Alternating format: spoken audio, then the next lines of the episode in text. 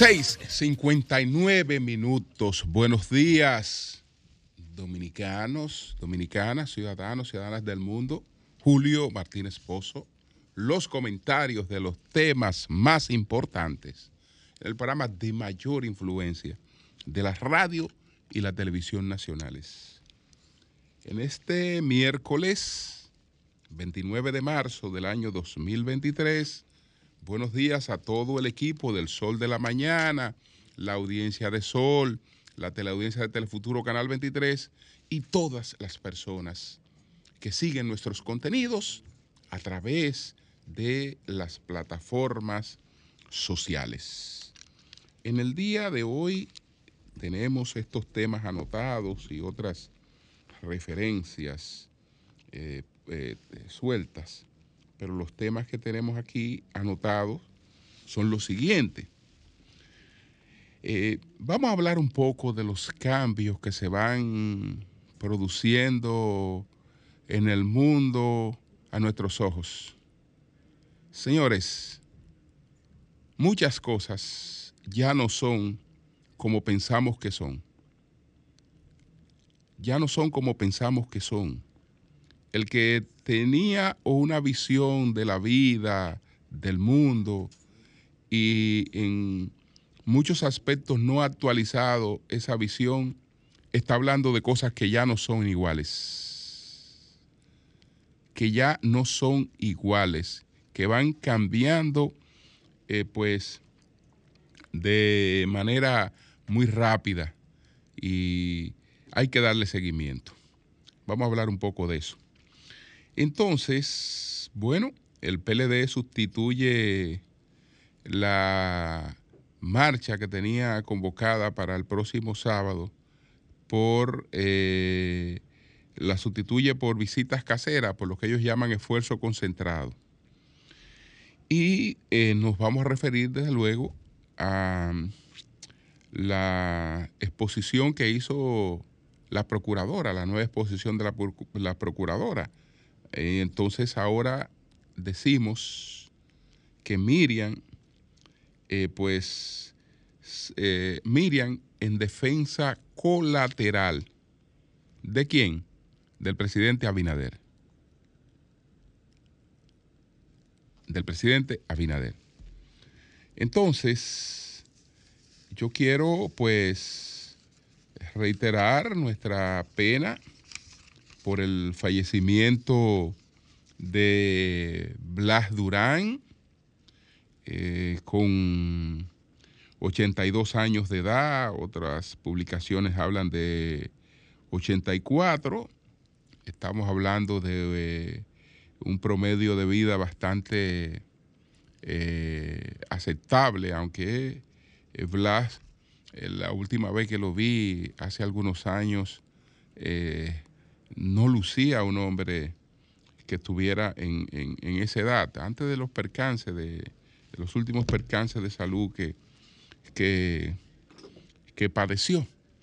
Y entonces esto, este es uno de los, digamos, exponentes que le dio bastante fuerza al género de, de la bachata.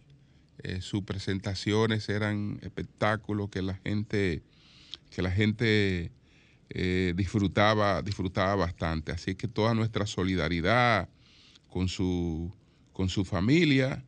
A él se le fue complicando la salud y ya a partir del año 2015 él se había retirado de, de los escenarios. Blas, Blas Durán. Entre otras cosas, eh, lo que se plantea de su, de su reseña, él pues alcanzó la popularidad en la década de los 80 y los 90 eh, por el doble sentido que utilizaba en sus canciones, música con la que llegó a lugares como Costa Rica, El Salvador, Granada, Curazao, Guatemala, Honduras, Bonaire, San Tomás, Jamaica, Panamá, Aruba, Chile, Ecuador, Alemania, Austria, Bélgica, España, Finlandia, Francia, Grecia, Holanda, Italia, Rusia y Suiza. Entonces, él nació en Nagua el 3 de febrero del año 1940. 41 en la provincia María Trinidad Sánchez. Su carrera profesional se inició junto al empresario y disquero Bienvenido Rodríguez, quien años más tarde se convertiría en uno de los principales disqueros de la República Dominicana. Nuestra solidaridad con eh, pues toda la familia de, de Blas Peralta. Reiterar, Blas Durán, de Blas Durán, Blas Durán, el peluche Blas Durán. Reiterar, señores, nuestras felicitaciones, nuestras felicitaciones al MIBE. Eh, ayer el presidente Abinader estuvo encabezando el acto de entrega de mi vivienda en San Luis. Nosotros estuvimos realizando en el día de ayer, el sol de la mañana, desde San Luis, eh, testificando lo que significa este, este proyecto.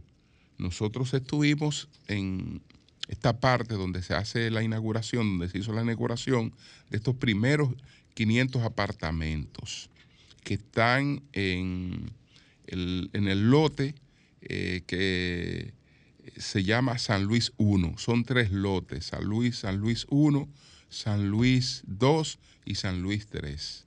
Y son más de 2.400 apartamentos, eh, sumados los tres lotes. En este primer lote se inauguraron 500 apartamentos, están dirigidos eh, a una clase media eh, realmente muy eh, cerca, muy cerca de, de, la clase obrera, muy cerca de la, de la clase trabajadora, esa, esa, clase media, que no hay una, una definición eh, y eso lo veremos más adelante en el enfoque que voy a hacer, eh, precisa sobre exactamente qué es, qué es una clase media, pero sí tenemos eh, aproximaciones. Tenemos aproximaciones para determinar qué es una clase media.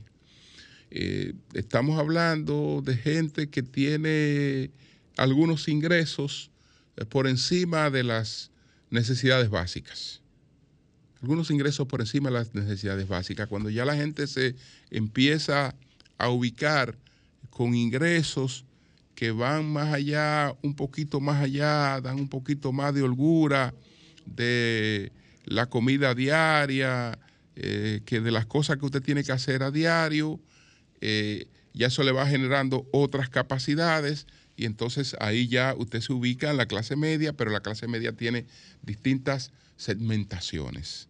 Esta gente están en, ese, eh, en ese estadio de, clase media, pero una clase media que no puede eh, pagar, eh, por ejemplo, una vivienda tipo económica del sector privado, que también tiene bajo costo por una participación del, gobierno. Y esto está muy bien estructurado está muy bien estructurado, muy bien focalizado.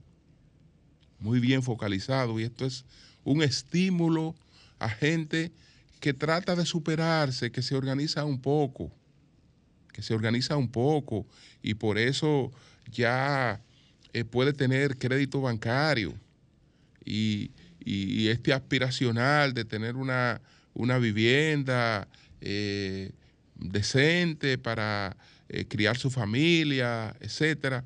Esto, esto realmente eh, es, es una bendición. Esto es una bendición. Así es que esperamos que todos los beneficiarios pues puedan disfrutar de este, este proyecto, de, de, cuidarlo.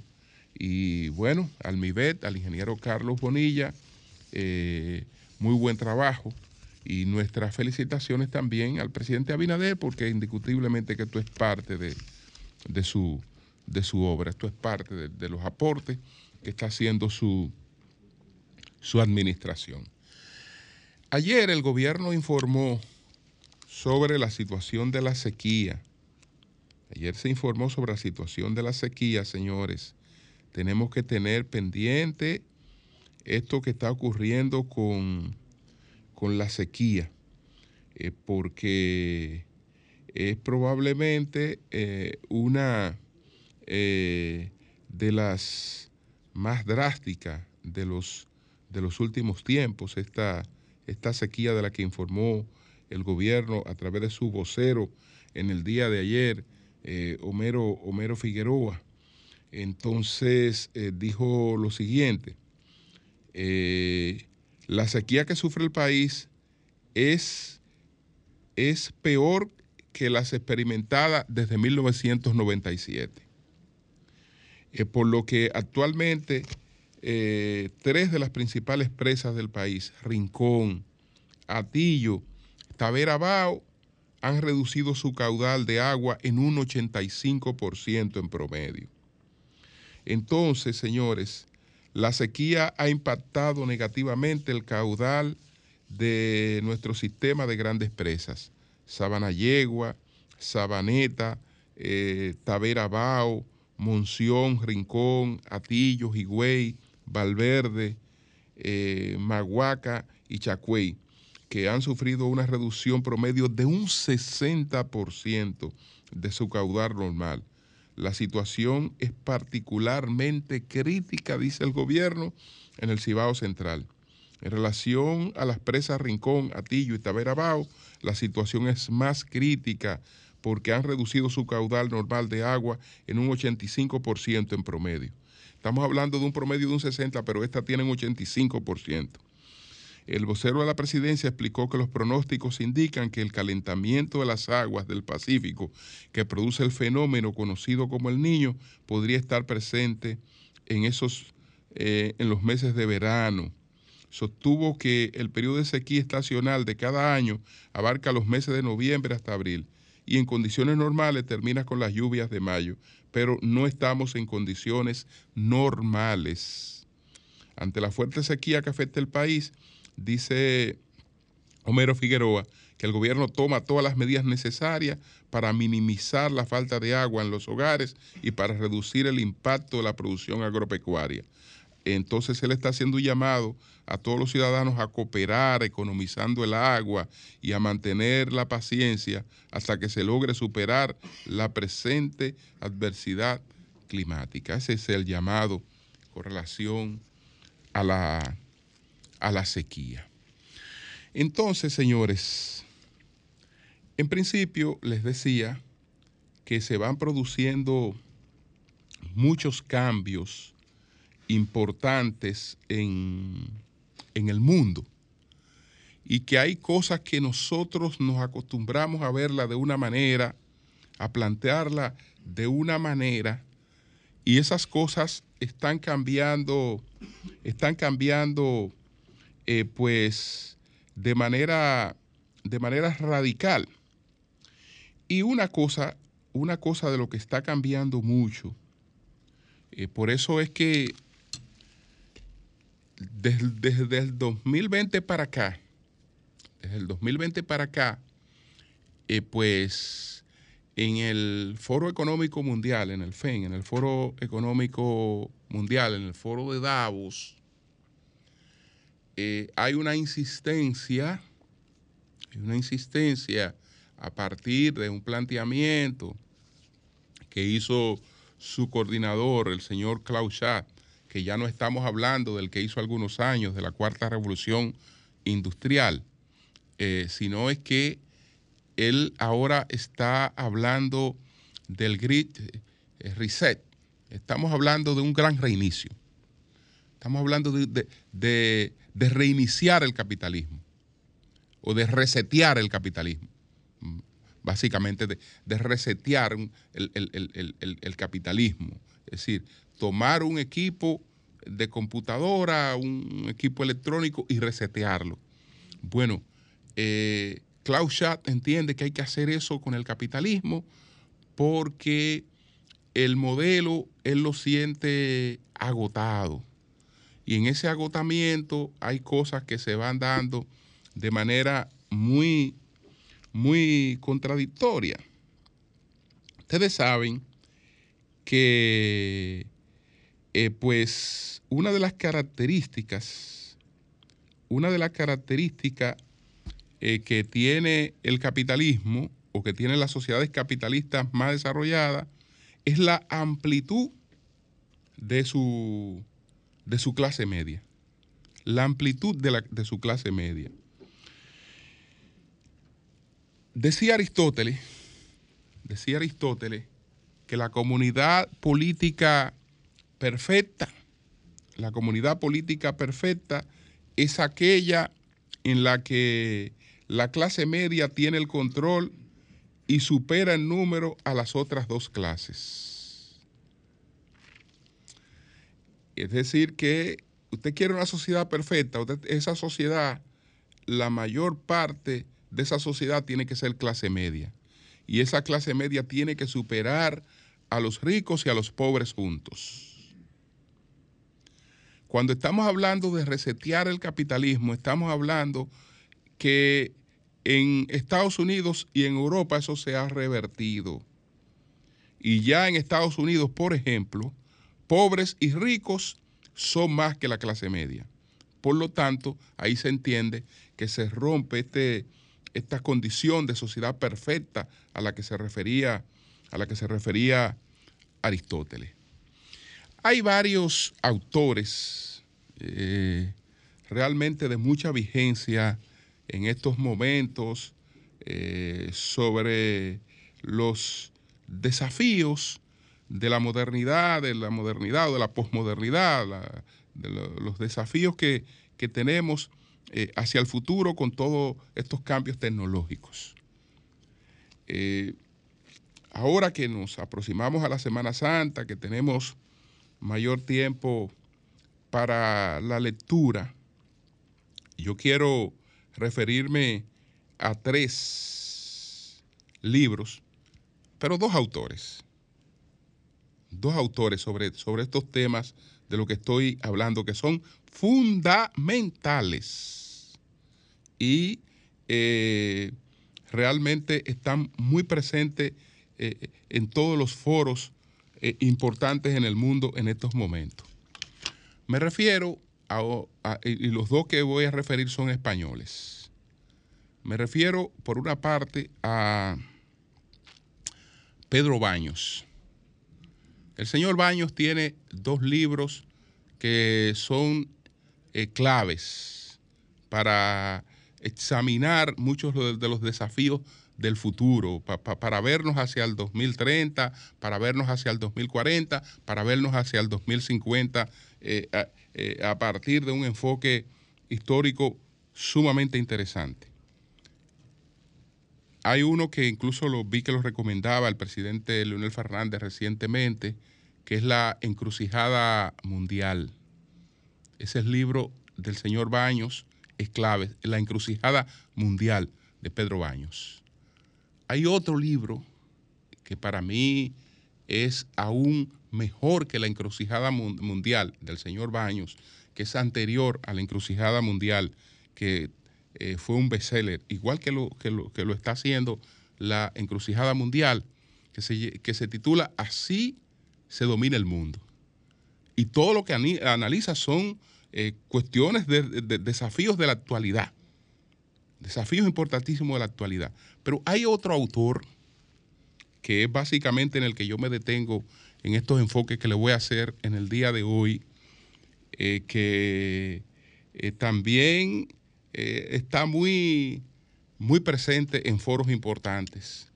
me refiero a Mauro F. Guillén. Mauro ha publicado un libro que realmente ha, tenido mucha, mucho impacto. Se titula El Nuevo Mundo 2030. Nuevo Mundo 2030. Pero la cantidad de información que trae Mauro sobre cosas que uno eh, la veía de un modo y ya han adquirido otro modo es interesantísimo. Eh, dice que por ejemplo, por ejemplo, ¿qué pasa con la clase media? que pasa con la clase media, que también eso lo debatíamos recientemente aquí. La mayoría de la clase media actuales viven en Estados Unidos y en Europa, pero para 2030 la mayor parte de la clase media no va a vivir en Estados Unidos ni en Europa. Es más, no, para el 2030 no. Incluso eh, Baños, eh, eh, Mauro, adelanta el pronóstico. Para el 2028.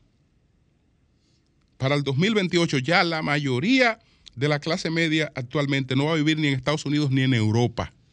La mayoría de la clase media estará en China, en India y en Asia. Entonces, excluyendo a Japón, que alojarán eh, más de la mitad de la, de la, de la, de la clase de la clase media. La mayoría de la clase media actual viven en Estados Unidos y en Europa, pero en el 2030 China, India y el resto de Asia, excluyendo a Japón, alojarán más de la mitad del poder adquisitivo del mundo, ya ajustada a la inflación. Se trata de un cambio abismal. En la década de 1920, compañías como General Motors y Sears se convirtieron en titanes de su época al satisfacer la necesidad de una clase media en expansión. En la segunda década del nuevo milenio, eh, Alphabet y Amazon son los reyes eh, supremos. De hecho, no necesitamos esperar al 2030 para que ciertas áreas del consumo se desplacen eh, hacia, hacia Asia. Hay otro, otro, otro, otra situación que él describe aquí y que está provocando un cambio en, en, en las predicciones de consumo. Porque prácticamente toda la estrategia de mercado se dirige hacia lo que se entiende que son los nuevos públicos. Y los nuevos públicos eh, son eh, millennials. Y dentro de los millennials están los nativos digitales, porque no todos los, no todos los eh, son nativos digitales. Entonces, que en gran medida se concentra una parte de todo lo que se promueve hacia, hacia ese mercado. Pero de repente ha surgido un mercado más importante porque una de las cosas que ha ocurrido con la pandemia, una de las cosas que ha ocurrido con la pandemia es que la pandemia ha frenado, ha frenado eh, la, la natalidad.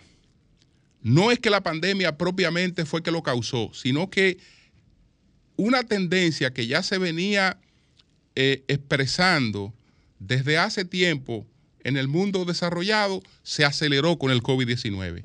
Es decir, están naciendo menos bebés que la cantidad pronosticada. Estamos hablando que probablemente en Estados Unidos, probablemente en los Estados Unidos estamos hablando de 2021, 2021, 300 mil bebés menos de lo que eh, estaban, digamos, estadísticamente programado para, para nacer.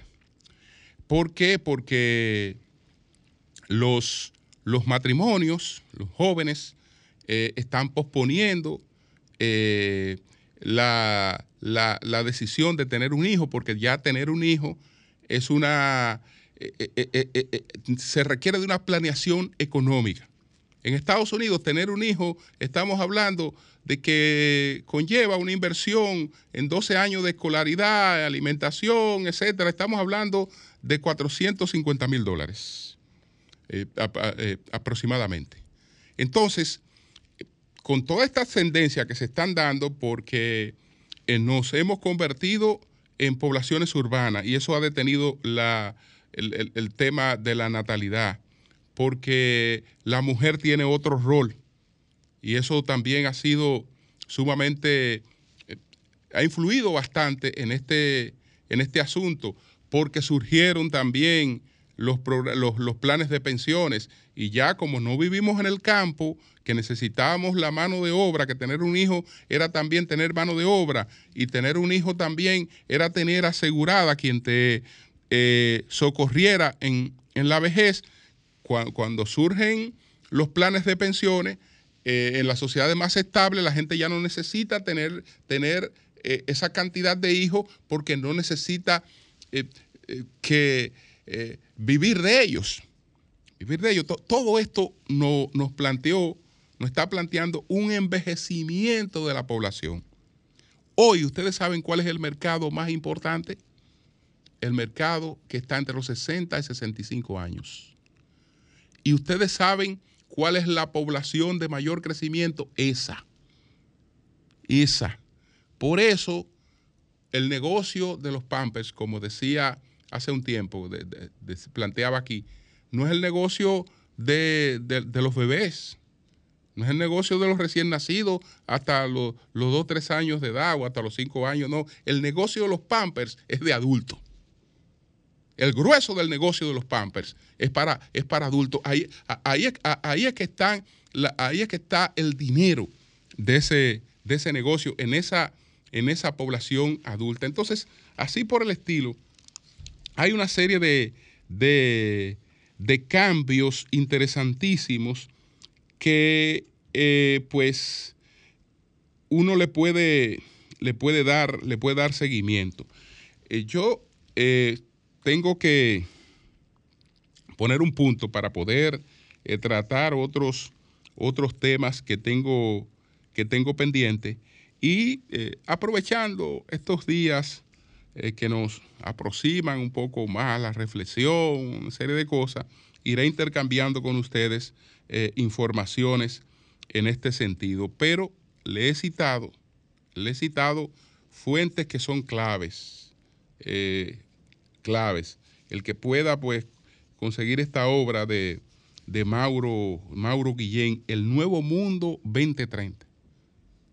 Usted se dará cuenta que hay muchas cosas de las que se hablan y usted escucha que la gente la plantea porque eran así hasta hace algún tiempo o porque eran así hasta hace, hasta hace poco tiempo que eh, no, no son así, no son así, eh, incluyendo lo que es la participación, lo que es la participación de la mujer en, la actividad económica y cómo, cómo, esto, cómo esto habrá de, de, impactar eh, hacia, hacia, el, hacia el futuro. Por ejemplo, el porcentaje de riqueza mundial en manos de la mujer en el año 2000 es un 15%.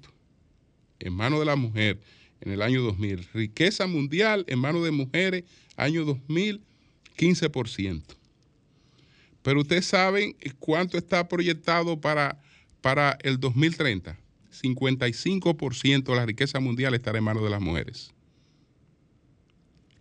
Apenas 2.000 en eh, un 15% en el 2000. Y, y, y, del 2000 hacia atrás era una situación mucho más crítica. Pero eh, hay cambios, hay una aceleración en la participación económica de la mujer que en un corto tiempo eh, tiene el impacto que no ha tenido en varios siglos. entre, entre, entre, otras, entre otras cosas. Entonces, ahí le pongo, le pongo un punto porque eh, tengo otros temas a los que tengo que hacer referencia. Entonces, eh, bueno, decía que el PLD había programado una marcha caravana para el próximo sábado, que era en protesta por el costo de la vida, eh, por el tema de la inseguridad y desde luego por el tema de la politización de la justicia. Ellos, eh, su comisión de estrategia eh, se reunió en el día de ayer y decidieron pues posponer esa marcha y usar los días sábado y domingo de Ramos para eh, continuar con el plan de un millón de amigos para Abel Martínez. Y entonces llevar a cabo esfuerzos concentrados en todo el país. Eso es lo que, eso se hizo siempre en el PLD, que consistía en la visita casa por casa ahí ellos van a reiterar estos puntos que eh, lo, están motivando en estos días y sobre todo lo que están tratando es de, sumar mayor apoyo eh, para la candidatura de, Abel Martínez. ¿Qué influyó en esto? Yo creo que eh, la, la atención, la atención a un llamado de sectores religiosos que entienden que la eh, Semana Mayor es una etapa de recogimiento por una parte de la población, para otra parte de la población es de turismo interno, pero para ambas partes de la población eh, no es una, es, una etapa que se presta para eh, cerrarla con un, con un clima de tensión. Entonces, el PLD eh, ha escuchado esa, esa sugerencia, esos llamados, y creo que eh, ha hecho lo correcto en eh, posponer esta, esta, actividad que la puedes realizar en cualquier momento, ya, ya más adelante. Entonces, quiero referirme a lo que planteó ayer Miriam Germán y hacer referencia a lo que ella planteó y después decir realmente por qué entiendo yo que ella eh, ha salido y está planteando estas cosas. ¿Por qué entiendo yo que ella ha salido a plantear estas cosas? Ella pues dice que es legítimo que la ciudadanía esté vigilante para el cumplimiento del debido proceso y para asegurar que no exista impunidad ni trato preferencial. Sin embargo, debemos cuidar las formas de ejercer este, este derecho. Ella habló ayer en un escenario, en un escenario eh, académico en el que no quiso eh, responder, responder preguntas pero en definitiva, ella eh, censuró que se quiera lo que ella llamó el despropósito de querer enlodar al Ministerio Público, pues atribuyéndole un, espíritu de, de político, de político. Ella dice que, bueno, que eh, ya, ya dije lo de que hay que, eh, que, hay que cuidar la forma, que, que, al, que, ella dice lo siguiente, que, que en el Poder Judicial eh, sabrá, que ella entiende que el Poder Judicial sabrá cumplir en, este caso con las funciones que le, que corresponde eh, conforme a la Constitución y a las, y a las leyes. En definitiva, en definitiva, ella le sale al frente, ella considera, considera que es un despropósito y que hay una intención de enlodar al Ministerio Público eh, con esto de presentar su accionar en estos casos de de corrupción como eh, un instrumento político, como un instrumento político. Entonces, esto fue eh, pues en una actividad sobre narcotráfico, una serie de cosas. Esta es una actividad que podemos enrodarla como una actividad académica, que son en los escenarios donde ella ha estado ha estado hablando. Ayer hicimos referencia a la respuesta que ella dio eh, al consultor jurídico, eh, que a su vez el consultor jurídico la publicó para desmentir que eh, Antoliano Peralta, el consultor jurídico, se estuviera reuniendo con, con ella. entonces, ella explicó que la última vez que lo vio fue en noviembre, etcétera, y esto lo definió como un agravio colateral por parte de, de Francisco Javier eh, García. Francisco Javier ayer habló, ayer habló y eh, dijo que él no había hecho una alusión directa a la procuradora Miriam Germán. Eh, por eso ella misma lo reconoce cuando habla de agravio colateral, porque al hablar de agravio colateral, ella misma está reconociendo que no ha habido una alusión directa a ella, sino que colateralmente, por su condición de procuradora, lo que dijo él también la responsabiliza a ella, que es la, encargada del Ministerio Público o la, o la, titular del Ministerio Público. Pero ahí, yo lo decía desde temprano ayer, ella está reconociendo que no hubo una alusión directa a ella. Ella es la procuradora, ella no es la procuraduría. Pero ayer eh, Francisco eh, reiteró que primero no ha hecho alusión a ella y se refirió a ella en los términos en los que ella merece que se refirieran, eh, que se haga referencia a ella, que es en términos de reconocimiento de, su calidad humana, de sus, condiciones jurídicas y, de, y de su compromiso con, con el, el debido proceso. Eso, eso eh, nadie lo pone en tela de juicio. Y, Francisco en eso yo creo que actuó con, mucha, con mucha altura. Pero ella vuelve a hablar. ¿Por qué ella habló la primera vez? ¿Y por qué ella vuelve a hablar? ¿Y a quién se refiere ella? Porque ¿quién es la que está hablando? La que está hablando fue la que empezó una carta, una carta que en sus términos Nadie ha sido más dura con el Ministerio Público.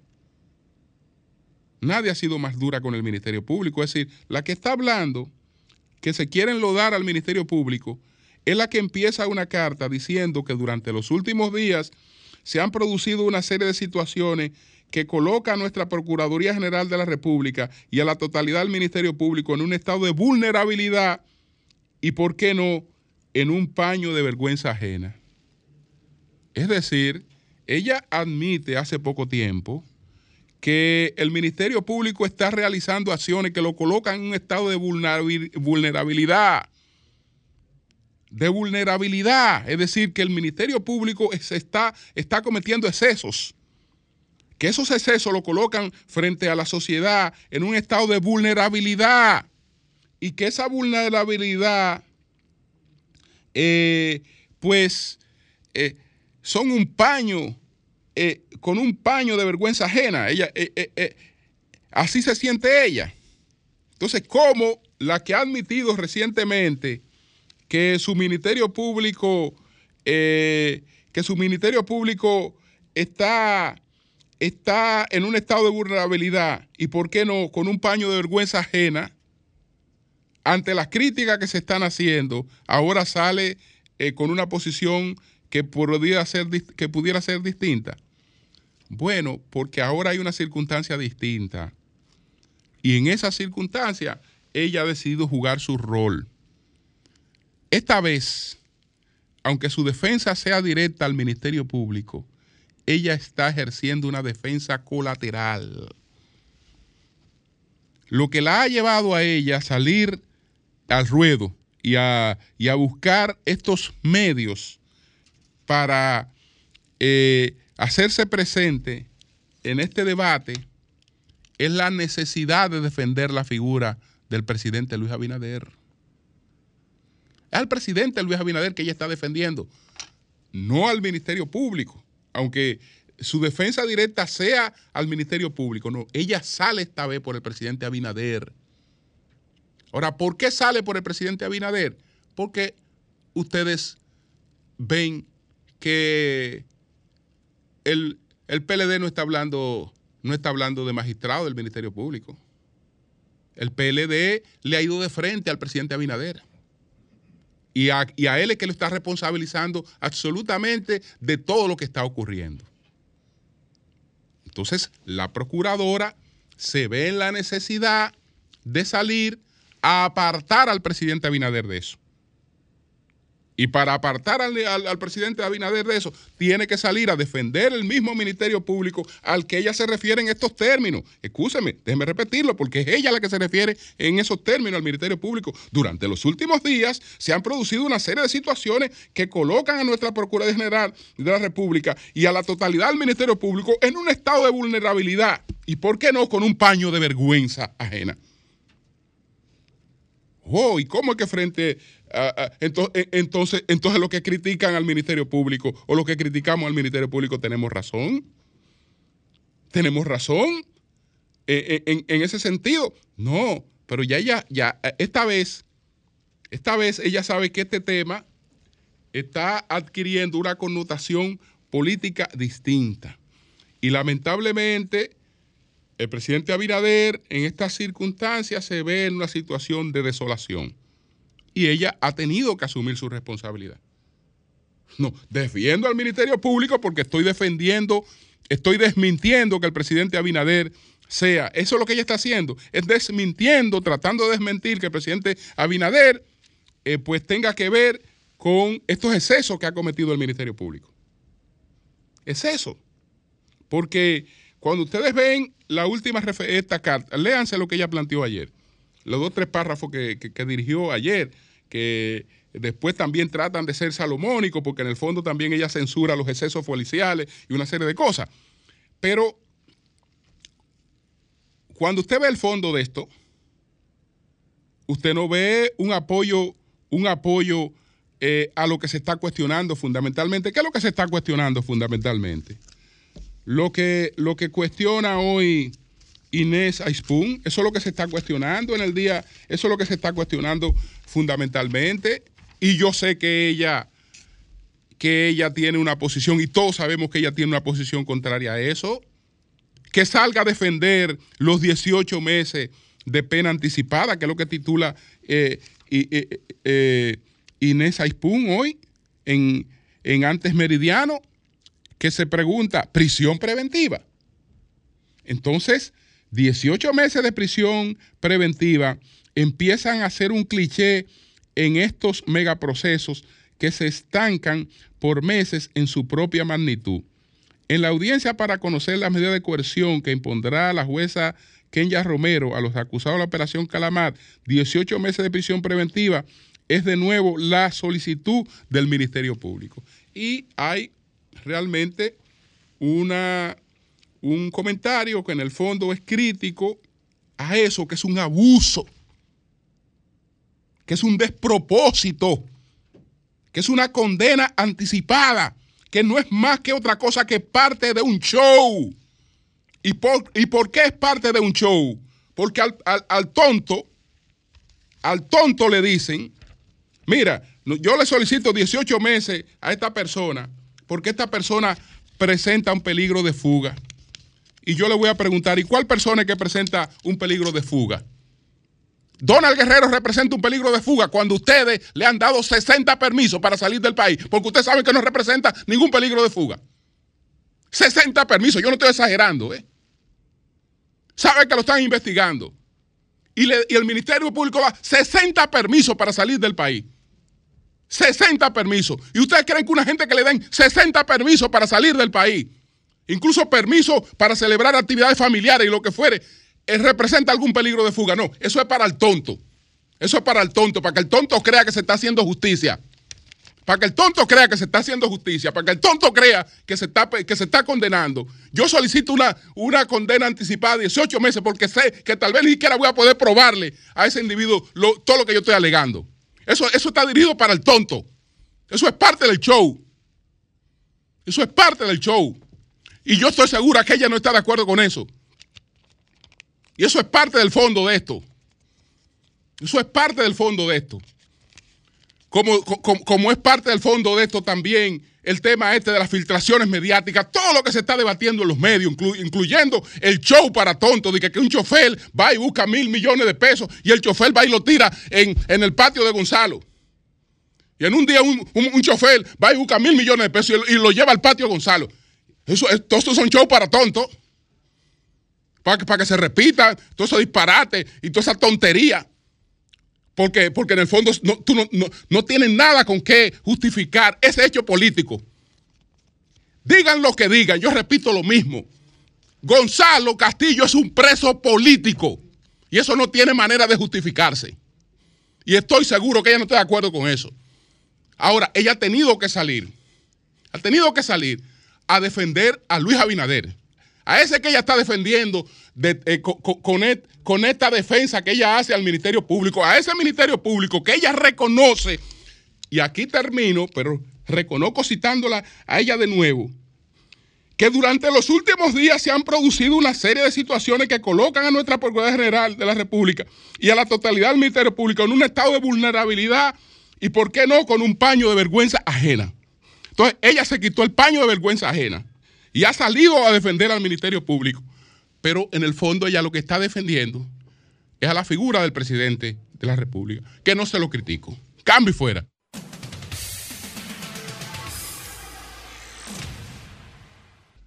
Buenos días, adelante, buenos días.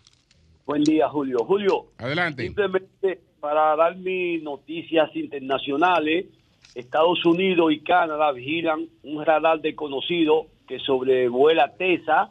Eh, la información es también, el presidente ruso Vladimir Putin acusó hoy a la OTAN de intentar crear eje global e imagen y semejanza de Alemania nazi con Italia y Japón en la década de los años 30 alianza. Y entonces seguimos, Julio, con Rusia, dice que tiene armas para destruir a Estados Unidos si peligra su existencia. Gracias a ti. Buenos días. Buenos días. Adelante. Buenos días, adelante. Buenos días, Julio. Adelante. ¿Cómo estamos? Bien, bien. Estoy de acuerdo con tu comentario de external, esa es una.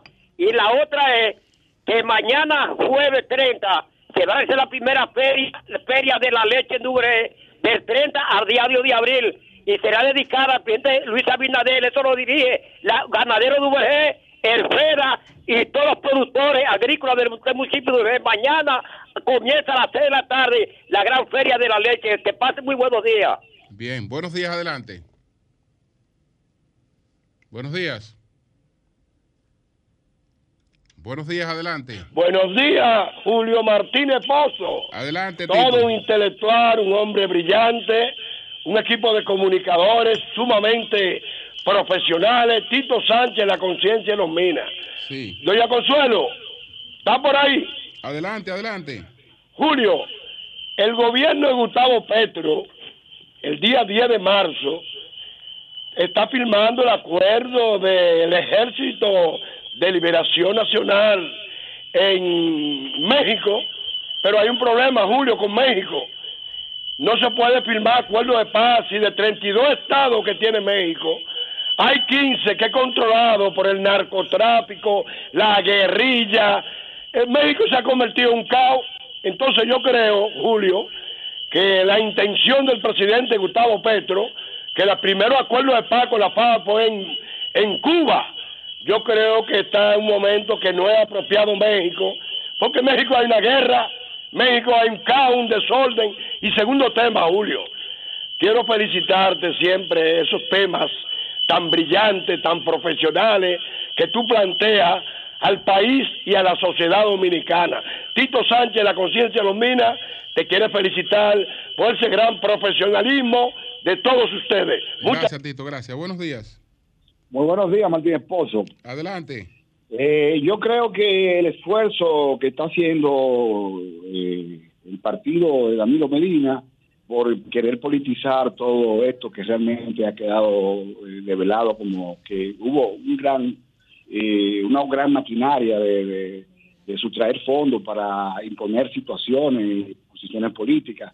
Yo soy lo que creo que independientemente de cualquier cosa, los tribunales tendrán que debatir cada uno de los hechos. Y creo que la responsabilidad de todo lo que se hizo es Danilo Medina y tendrá que responder independientemente de cualquier cosa, aún no esté vivo, porque realmente lo que hubo ha quedado registrado como un gran fraude y ese dinero tiene que aparecer.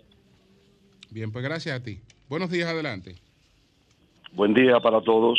Adelante. Eh, Julio, Cicerón dijo que servirse de un cargo público para enriquecimiento personal resulta ya no inmoral, sino criminal y abominable. Entonces, a veces yo no entiendo la algarabía, porque por lo que tú has expuesto anteriormente, ese caso se va a caer en la justicia, entonces solamente cuestión de esperar, y además el Ministerio Público, su desprestigio, no es de ahora, y, las, y dentro de las fuentes del Ministerio Público hay algo encartado, y ya uno fue condenado y hasta devolvió dinero. Entonces, el PLD va y vandaliza primero el Palacio de Justicia, y luego quiere hacer huelgas no entiendo por qué se ataca tanto al Ministerio Público. Debemos fijarnos en lo que se han robado y lo que y, lo, que han hablado y han dicho de lo que pasaba en los gobiernos del PLD sobre la corrupción son ellos mismos, de los 40 sometidos a la justicia. Y si la justicia no fuera independiente, ¿por qué no está Macarrulla en el gobierno? Carlos Valenzuela, gracias. Buenos días, adelante. Sí, buenos días. Sí. Yo pienso que todo esto llegó cuando dejamos en los partidos, en todos, de escoger a la gente por propuesta por, para que tuvieran mucho dinero. Lamentablemente, eso tiene su génesis en el hecho de que cualquiera con dinero puede aspirar. Entonces, la política, o sea, el, el, el, subir, el aspirar a un cargo, es a base de dinero. Todo eso, lamentablemente.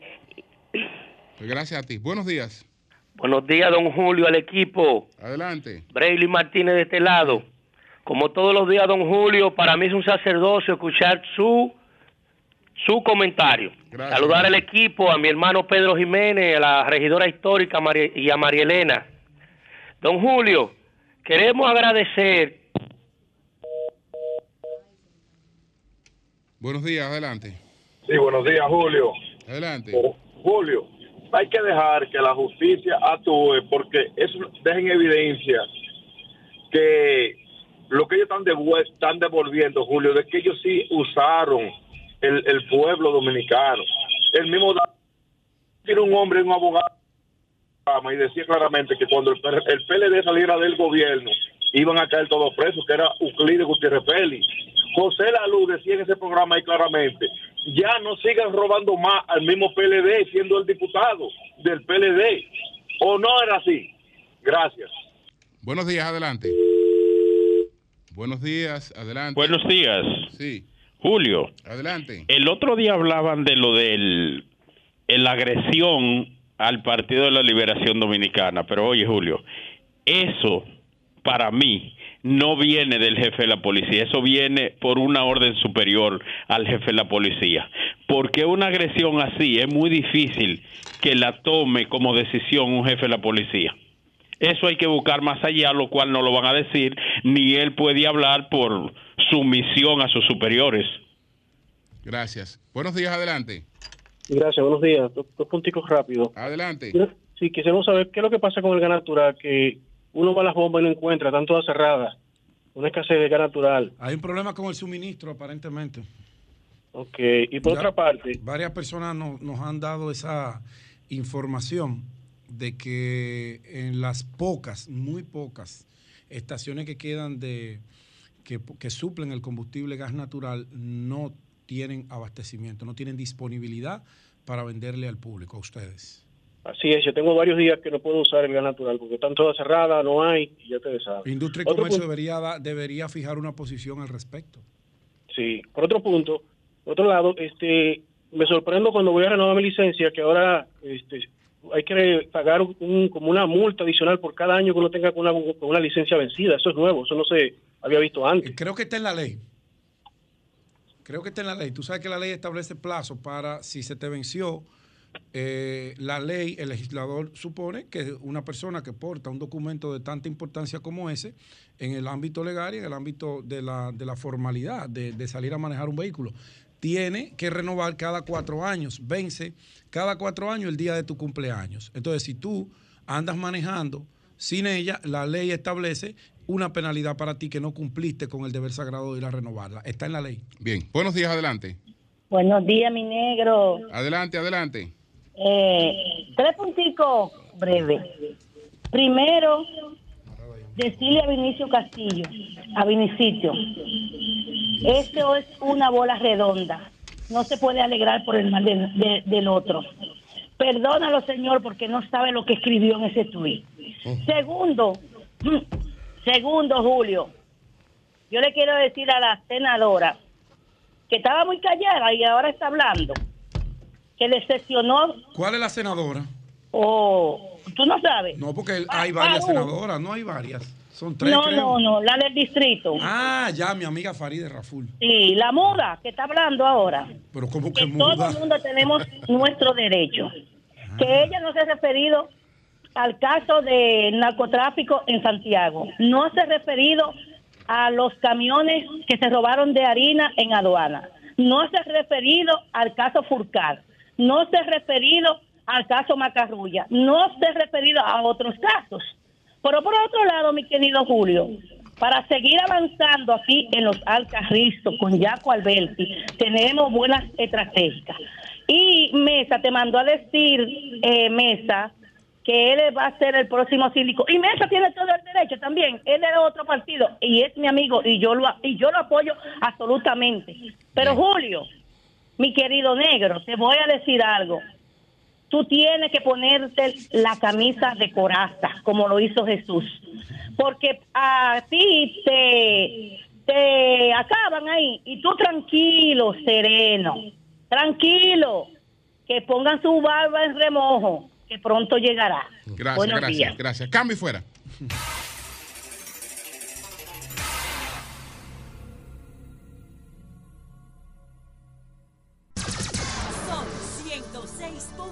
106.5. Coordinen sus ideas para que los ejemplos que pongan sean ejemplos que no hagan otra cosa que darle la razón al que está haciendo la crítica, porque alguien llamó y me mencionó el caso de Macarrulla. Te pregunto, ¿alguien se atrevió a solicitar 18 meses de prisión para Macarrulla o para su hijo? Nadie. ¿Por qué? Porque Macarrulla no representa peligro de fuga, ni su hijo ni su familia. Las otras familias sí representan peligro de fuga. Pero todo el que está en el expediente donde está Macarrulla duró casi dos años en prisión. ¿Alguien se atrevió a solicitar eh, prisión preventiva para Macarrulla o su hijo de 18 meses de prisión? ¿Ustedes creen que ese se puede poner como ejemplo de cómo se ha manejado esto? ¿O es un ejemplo de lo contrario? Buenos días, Pedro, adelante. Buenos días, don Julio Martínez Pozo. Buenos días, camarada, hermano y amigo Eury. Buenos días, hermano. Cabral. amigo. Buenos días al país. Buenos días a todo nuestro equipo de producción y a los demás miembros de este panel de Sol de la Mañana, el principal programa de radio y televisión del país y de habla hispana. Sol de la Mañana. Aquí estamos, hoy es miércoles. Yo quiero iniciar mi comentario con un cumpleaños muy, muy, muy especial para mí. Me pones la música, por favor, Joan, tú tienes una fotito por ahí. Cuando lo tenga listo, a mis amigos que están en sus casas tranquilitos, recuérdense que nosotros estamos trabajando, no nos pueden bombardear con un grupo de mensajes de sus ideas. Nosotros estamos aquí sentados y queremos atenderlo, pero no es tan fácil. Tienen que tener un poquito de, de prudencia y de, y de consideración con nosotros, sus amigos.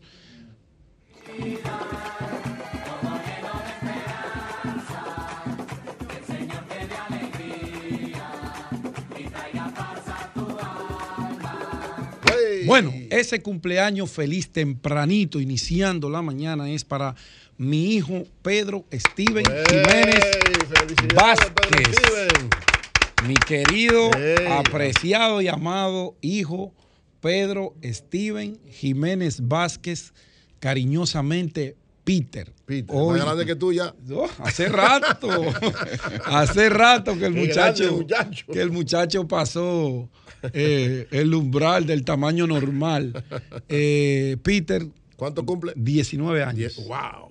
Una historia que inició de cero y ya hoy lleva 19 abriles. 19. Eh, hoy la familia Jiménez Vázquez está de fiesta, está de júbilo, porque uno de nuestros miembros eh, está festejando un año más de vida lleno de salud, lleno de amor hacia el prójimo, hacia Dios y hacia Él.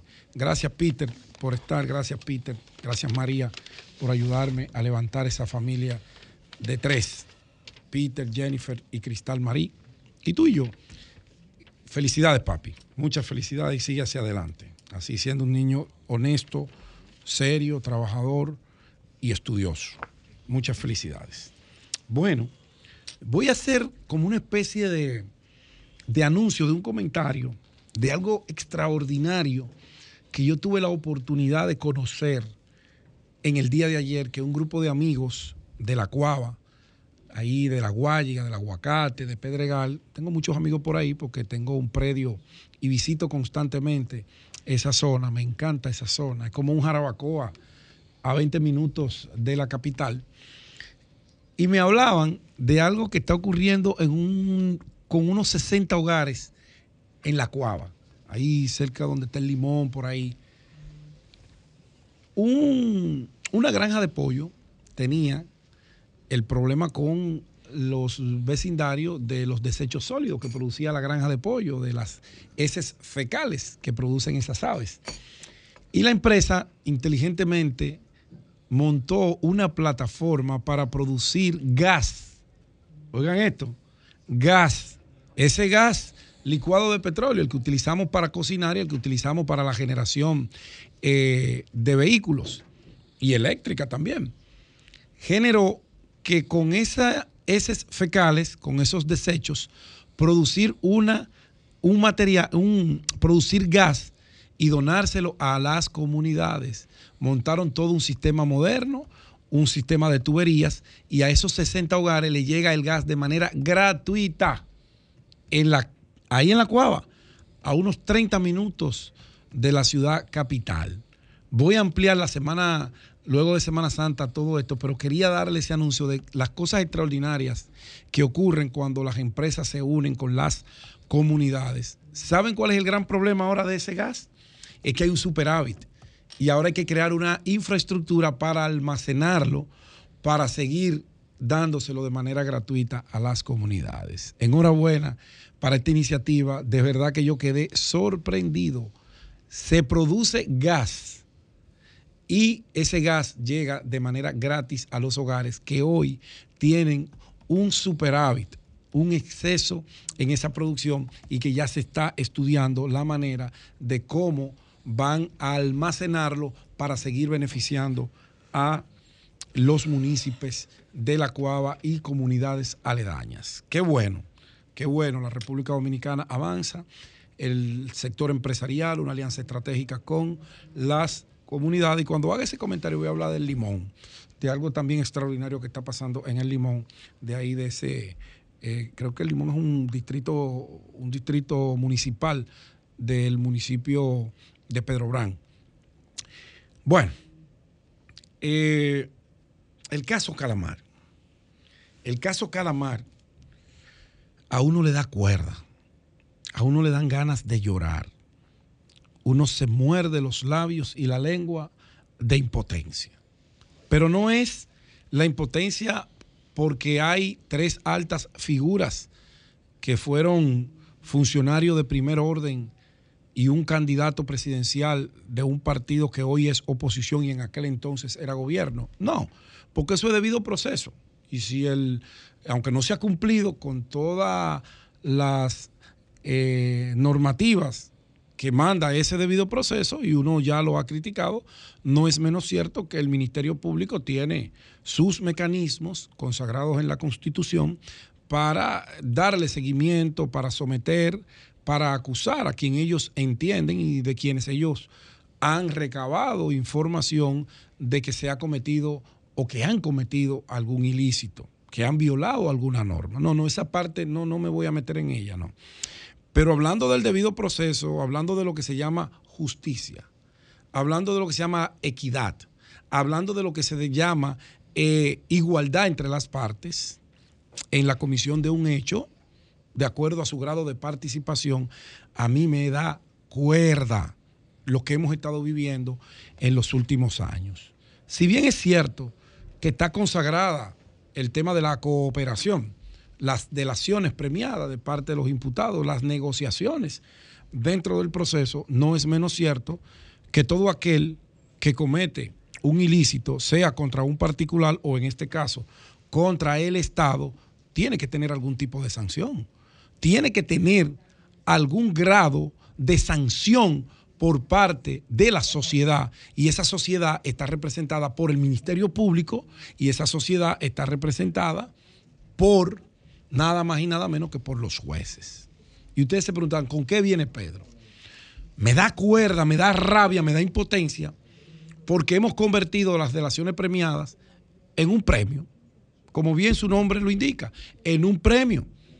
Robe, asóciese, delinca, hágase multimillonario, devuelva seis pesos, delate a los que delinquieron junto con usted, según el Ministerio Público, ¿no? Porque todo esto parte del el expediente acusatorio que el Ministerio Público tiene contra esas, esos tres imputados. Y me quiero referir a esos tres imputados porque es el último caso, el último escándalo judicial, político y de corrupción que estamos llevando a cabo.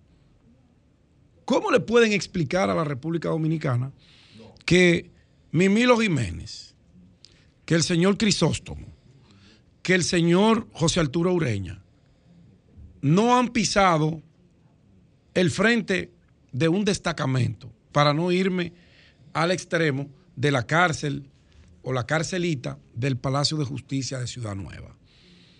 Si Donald Guerrero, José Ramón Peralta, Gonzalo Castillo, que estaban en sus despachos, que según el Ministerio Público, ellos se asociaron con José Arturo Ureña, con el señor Fernando Crisóstomo y con el señor Mimilo Jiménez, empresarios los tres, ambiciosos los tres, malhechores los tres, según el Ministerio Público y según el expediente que reposa en los juzgados de instrucción del el Distrito Nacional. ¿Cómo me van a explicar a mí que estos señores han delatado, han chismoseado, han traicionado a sus socios? Los apretaron y ellos comenzaron a cantar Clarito de Luna. Perfecto. Pero no va a haber un sometimiento hacia ellos. No lo van a presentar ante un juez. No van a pedir medidas de coerción contra ellos. Porque si Donald es culpable, que yo no lo sé si lo es, ni voy a defender a nadie. Si José Ramón lo es, si Gonzalo Castillo lo es, estos fueron que diseñaron el plan y estos tres estúpidos, estos tres estúpidos que dirigían parte del país, le compraron la idea de un programa o de unos programas. Me refiero estrictamente al tema que tiene que ver con los casinos y la regulación de las bancas de lotería. El señor Fernando Crisóstomo, que parece que es un genio de la diablura, parece, parece, según el Ministerio Público. Yo a ese señor creo que lo vi tres veces donde yo trabajé en los últimos años. No tengo el placer de nunca en mi vida haberle estrechado la mano. A Mimilo mucho menos. Al Turito lo vi como tres o cuatro veces. No soy amigo de ninguno. Conocido de lejos, muy, muy de lejos. O sea, no tengo ninguna razón ni para acusar ni para defender. No conozco su vida. Ahora bien, según el expediente que ha presentado el Ministerio Público y que según las declaraciones del señor Mimilo Jiménez, Fernando Crisóstomo diseñó un plan que se lo llevó a Donald Guerrero para reorientar, regular el sistema de bancas, de tragamonedas, de casinos. Oh, esa genialidad sirvió para distraer unos recursos que debieron llegar al fisco para el Estado construir escuelas, arreglar cañadas, arreglar calles, cambiar la condición de vida de muchos dominicanos que viven en la miseria. Pero ustedes saben a dónde fue ese dinero según el Ministerio Público, no según Pedro Jiménez. Estoy siendo portavoz, estoy interpretando el escenario y estoy construyendo el mío para socializarlo con ustedes, que deben estar pendientes a esa clase de situaciones que se están dando. Ah, pero los únicos ladrones que hay en el país son los políticos. Los únicos que robaron en los últimos ocho años fueron los políticos, pero los que diseñaron el plan fueron los empresarios, pero los empresarios lo están premiando porque supuestamente ellos devolvieron dinero Ustedes han visto una rueda de prensa del Ministerio Público diciéndole cuánto fue oficialmente que esas tres personas le devolvieron de lo que supuestamente se cogieron. ¿Alguien lo ha visto, Eury? ¿Tú lo has visto? No. Entonces, ah, para mí no han devuelto nada. Para mí no le han incautado nada. Para mí no le han embargado nada. Ah, que Bolívar Ventura devolvió 300 millones, que Crisóstamo devolvió 800. No, no, esos son rumores que se pueden poner a correr perfectamente con una muy buena campaña de comunicación estratégica. Y poner gente a hablar disparate. Los mismos que criticaban, hoy andan defendiendo toda esta vaina. No. Esos tres señores, según el Ministerio Público, defalcaron al Estado Dominicano. Se robaron la medicina de los niños pobres de este país, de los enfermos de cáncer. Y entonces el Ministerio Público a ellos me los va a premiar. Porque ellos están chivateando, como dicen popularmente. Porque ellos han ayudado al Ministerio Público a construir un expediente que el Ministerio Público no tenía ni idea. Tenía rumores, sospechaba. Se hablaba de, de, de sobrevaluación de obras. Ah, pero ellos hoy son los Batman y Robin de la película. Los Superman, los Aquaman de la película. Los ladrones solamente son para el Ministerio Público los políticos. Que está bueno que estén ahí presos. Por estúpidos. Por estúpidos. De dejarse influenciar por los intereses malsanos de un grupo de empresarios voraces. Enemigos del país. Según el Ministerio Público. Hago mucho énfasis en esto, porque todo esto lo está diciendo la autoridad en esa materia. Coño, entonces los otros eran de que el caso antipulpo. No, no, pero aquí hay que hacer un caso nuevo. Aquí hay que abrirle a la República Dominicana un expediente nuevo, antipulpo segunda parte. Porque es que lo que está contando Mimilo, lo que ha contado José Arturo, lo que ha contado Crisóstomo, es que ellos eran los dueños de este país. Ellos vendían insumos médicos. Ellos construían carreteras. Ellos hacían puentes. Ellos construían hospitales. Ellos suplían los insumos de esos hospitales. Pero también se cobraban los impuestos que debían llegar al fisco a través de la tragamoneda. Entonces usted, yo le pregunto, ¿y el que hace eso no es un pulpo? Y el que hace eso, y sobre todo que lo ha hecho, según el Ministerio Público, no para beneficiar al país, sino para beneficiarse ellos. Se repartían 24 millones de pesos semanales entre esas tres figuras. Mierda, pero así sí era bueno andar en esos Mercedes Benz. En esas Lexus construí coño una caballeriza ahí en la cuava de cientos de millones de pesos. Como 700 tareas de tierra para albergar a los caballos de uno de ellos. Para albergar mejor que usted que me está mirando, darle condición de vida a los caballos de uno de esos señores. Y ustedes creen, ustedes que me están escuchando, que no es una responsabilidad de nosotros como comunicadores de mandar, que esa gente también tiene que estar ahí frente al juez, esperando una medida de coerción. ¿Ustedes creen que el Estado Dominicano, el país, merece que estos señores sigan disfrutando las villas que tienen en casa de campo? con el dinero que según el Ministerio Público nos distrajeron a nosotros. Yo les pregunto, les pregunto a los que aplauden, les pregunto a los de la ancha verde, a los de la sociedad civil, porque yo nada más los veo atacando a los políticos, que vuelvo y repito, por estúpidos y por ambiciosos tienen que estar donde están. Y si hicieron lo que hicieron, tienen que pagar por eso. No importa que sean conocidos, amigos, ex compañeros de partido, a mí no me importa. Yo no soy socio de nadie que se dedique a hacer cosas indebidas. No lo soy. Ah, pero eso hay que demostrarlo. Eso hay que ir y escuchar a las partes. A todos. Pero cuando digo a todos, es a todos. No a unos y a otros no. Porque si el político se corrompió por la razón que sea, por la campaña política, porque había que ganarle a, a una figura a como diera lugar, las razones que sean. Yo no, yo no voy a, detenerme en esos detalles. Porque si la campaña se iban 2 mil millones, había que gastar 10 porque el otro estaba muy fuerte, había que descojonarlo, había que destruirlo. Había que humillarlo. Entonces, estos empresarios que no son santitos ni son querubines, también deben estar en el mismo banquillo de los acusados, no del otro lado, como niños buenos, diciendo que lo que hizo este era malo, que él le llevó un plan, que se llevaran 8 millones por aquí, 400 millones por aquí, 2 mil millones por aquí, 700 millones por aquí, porque ahí no hay un casito de, de 500 mil pesos. Ahí lo más bajito era, oigan esto, en efectivo, según las palabras de ellos mismos, para con el Ministerio Público. Delatores premiados. No, no, no. Coño, pero es una premiación que ni los soberanos. Ustedes lo que le están mandando un ejemplo a la sociedad de que robe, robe mucho, delate que lo premiamos. Devuelvo una migaja, me robé 100, le devuelvo 10 al pobre Ministerio Público para que pueda hacer una rueda de prensa que no la ha hecho. Que no la ha hecho. Que debería hacerla.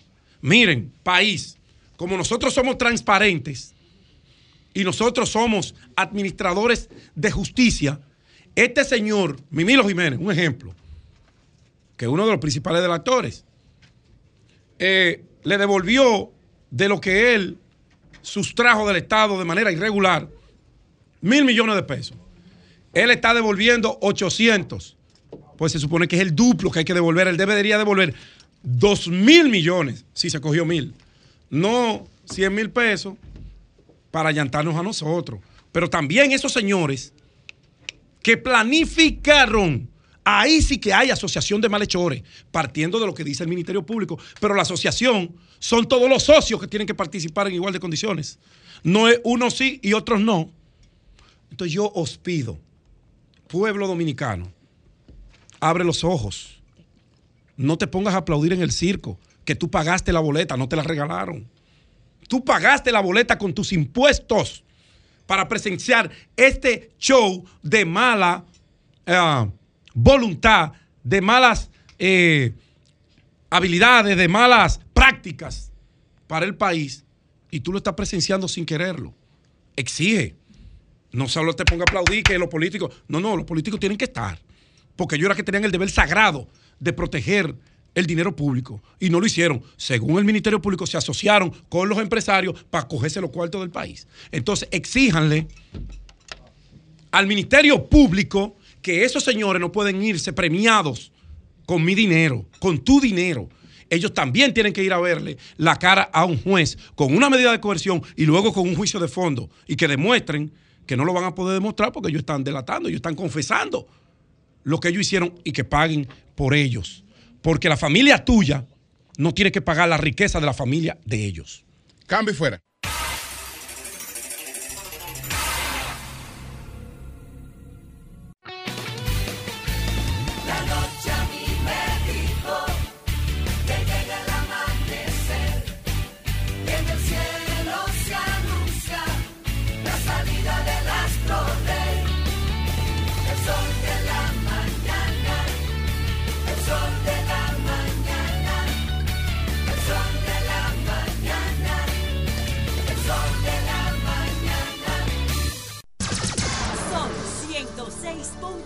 106.5.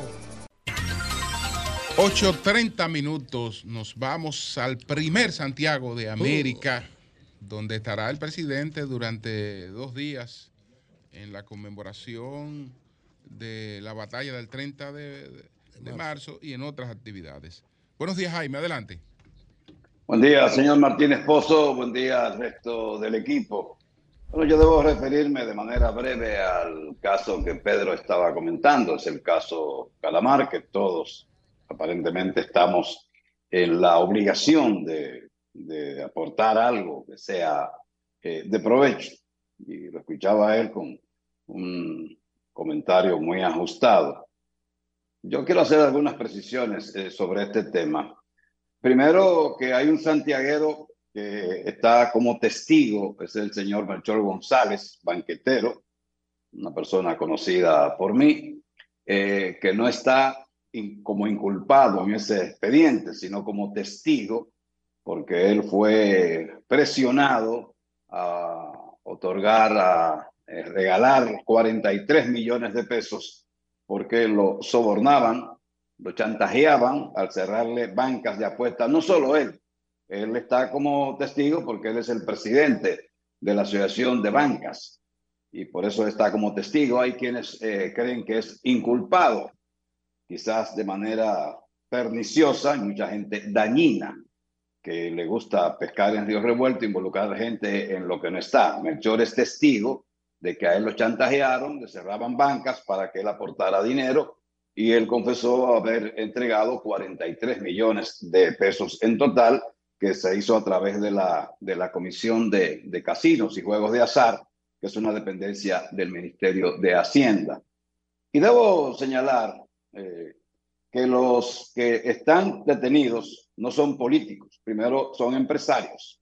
Los principales son empresarios, no políticos. Se metieron a la política después para aumentar sus dividendos. También debo señalar que el delator principal es de los tantos capitaleños que han formado parte de mafias en todos los gobiernos, no importa cuál sea el color. Han estado operando desde los tiempos de Trujillo, menos, pero después en los tiempos de Balaguer, PRD, PLD y ahora PRM. Son unos magos para hacer dinero aprovechando su participación en las actividades del gobierno. Por supuesto, eh, corrompiendo, sobornando a funcionarios.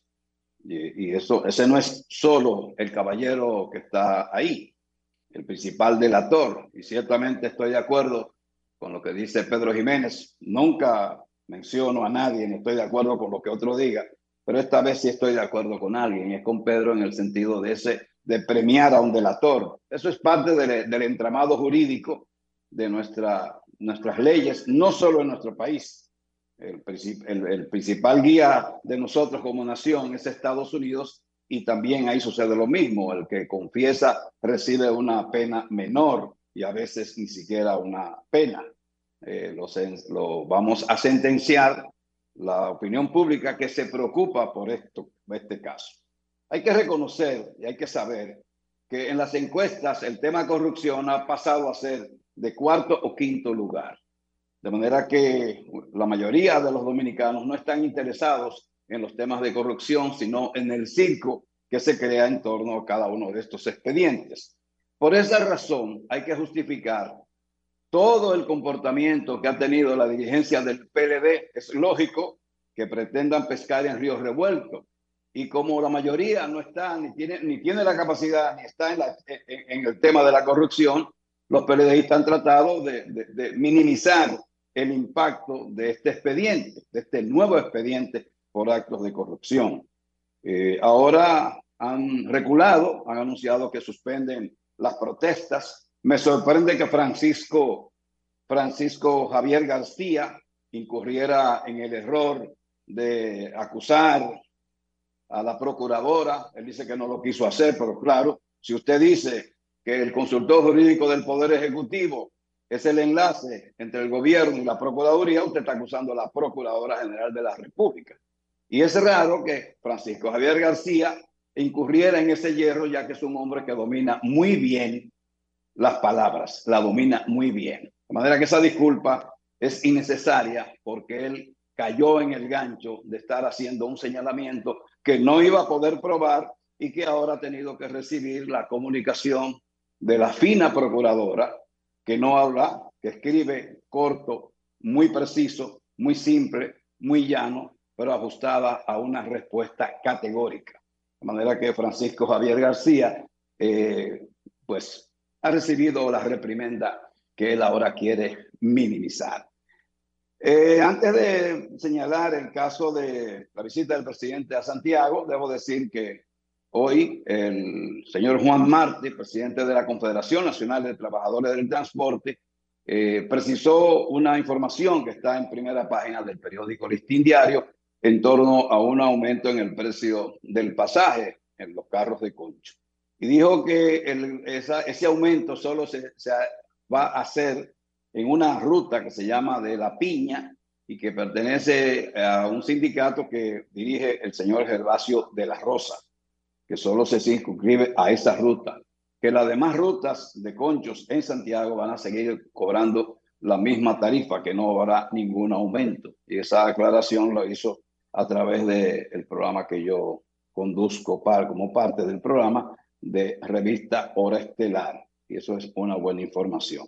La agenda presidencial, que comienza hoy en Santiago a las diez y media, el presidente va a inaugurar nuevos trabajos que se han hecho en la avenida Circunvalación Norte, eh, con eh, vías laterales, marginales, embellecimiento, la siembra en las reatas, siembras que se hacen y que se descuidan, y con la sequía, y con el hecho de que ahí comienza eh, el terreno eh, de, poco, de poca eh, pluviometría, el terreno que llega hasta la línea noroeste, pues eh, ahora en este tiempo de sequía hay más dificultad para mantener el verdor de esas reatas que fueron, esa obra fue abandonada desde que fue inaugurada.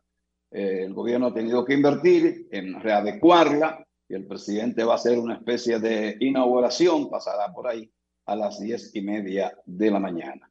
De ahí el presidente de la República irá hasta el centro histórico de Santiago, donde va a dejar iniciados trabajos de reacondicionamiento. Eh, como parte de esos trabajos está la adquisición de un edificio que era un hotel de nombre Mercedes, Hotel Mercedes. Ese edificio fue adquirido por la Fundación Banreservas y va a ser convertido en un museo. Bueno, pues el presidente va a estar dando un primer Picasso para la reconstrucción del centro histórico, lo que cubre el Parque Duarte, la Calle del Sol, la Benito Monción, el Palacio Consistorial, que es un centro cultural, el mismo centro de la cultura. Se, va, se van a ampliar las aceras de la Calle del Sol desde ese punto, desde la intersección con la avenida Antonio Guzmán Fernández hasta llegar a la iglesia de la Alta Gracia. Se ampliarán las aceras para tratar de habilitar la parte peatonal y se va a estrechar un poco más la calle que de por sí no es lo suficientemente ancha. A la una de la tarde dice la agenda que el gobernante tendrá un almuerzo con los miembros de la defensa civil, que son los que van a trabajar en el engaño ese que cada se hace para Semana Santa y Navidad, ese, ese, todo ese aparataje que se monta con miles de voluntarios de defensa civil, de Cruz Roja, y de otros organismos y que nunca se ha dicho qué cuesta eso eh, para el erario, el erario, para el país, qué cuestan esos operativos en el que se acude a llamar a la, una virgen no titulada que se de nombre prudencia. Se habla de prudencia cuando lo que debiera hablarse es de represión de la ley, el conductor que viole la ley sea detenido y sea encausado. El presidente, después de ese almuerzo, a las 2 de la tarde, estará encabezando el acto de inauguración y rehabilitación e iluminación de la pista de motocross y Arroyo Toro. Esto es en Tamboril, no tengo muchos detalles de esa obra. Eh, a las 13 el presidente tendrá una reunión con pastores evangélicos y a las 5 de la tarde el presidente va a inaugurar la primera etapa de una obra que ha sido eh, muy bien acogida incluso por opositores al gobierno es la primera etapa del saneamiento del río Gurabo, que en, en, en, total tendrá una extensión de 5 kilómetros, porque son eh, en tres áreas que se va a intervenir. Y esta, esta, esta primera está desde la avenida Inver, pasando por la 27 de febrero, cruzando la circunvalación sur hasta verter el agua en el río Yaque del norte.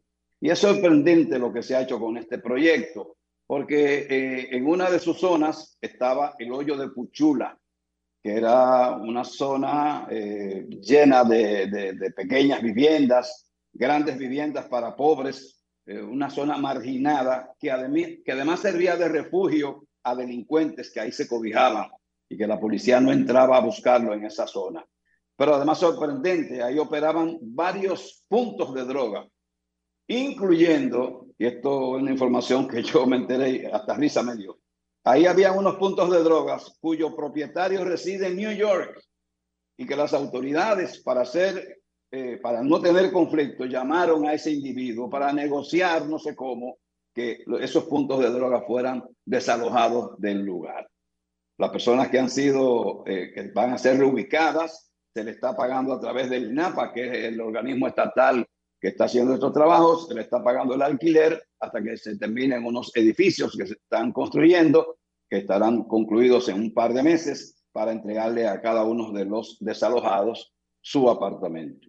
Es una obra que ha movilizado cientos de familias y que no ha habido ningún conflicto. Y hay que resaltar la capacidad de maniobra y de negociación que ha demostrado el señor Wellington Arnaud, que es el director general del INAPA.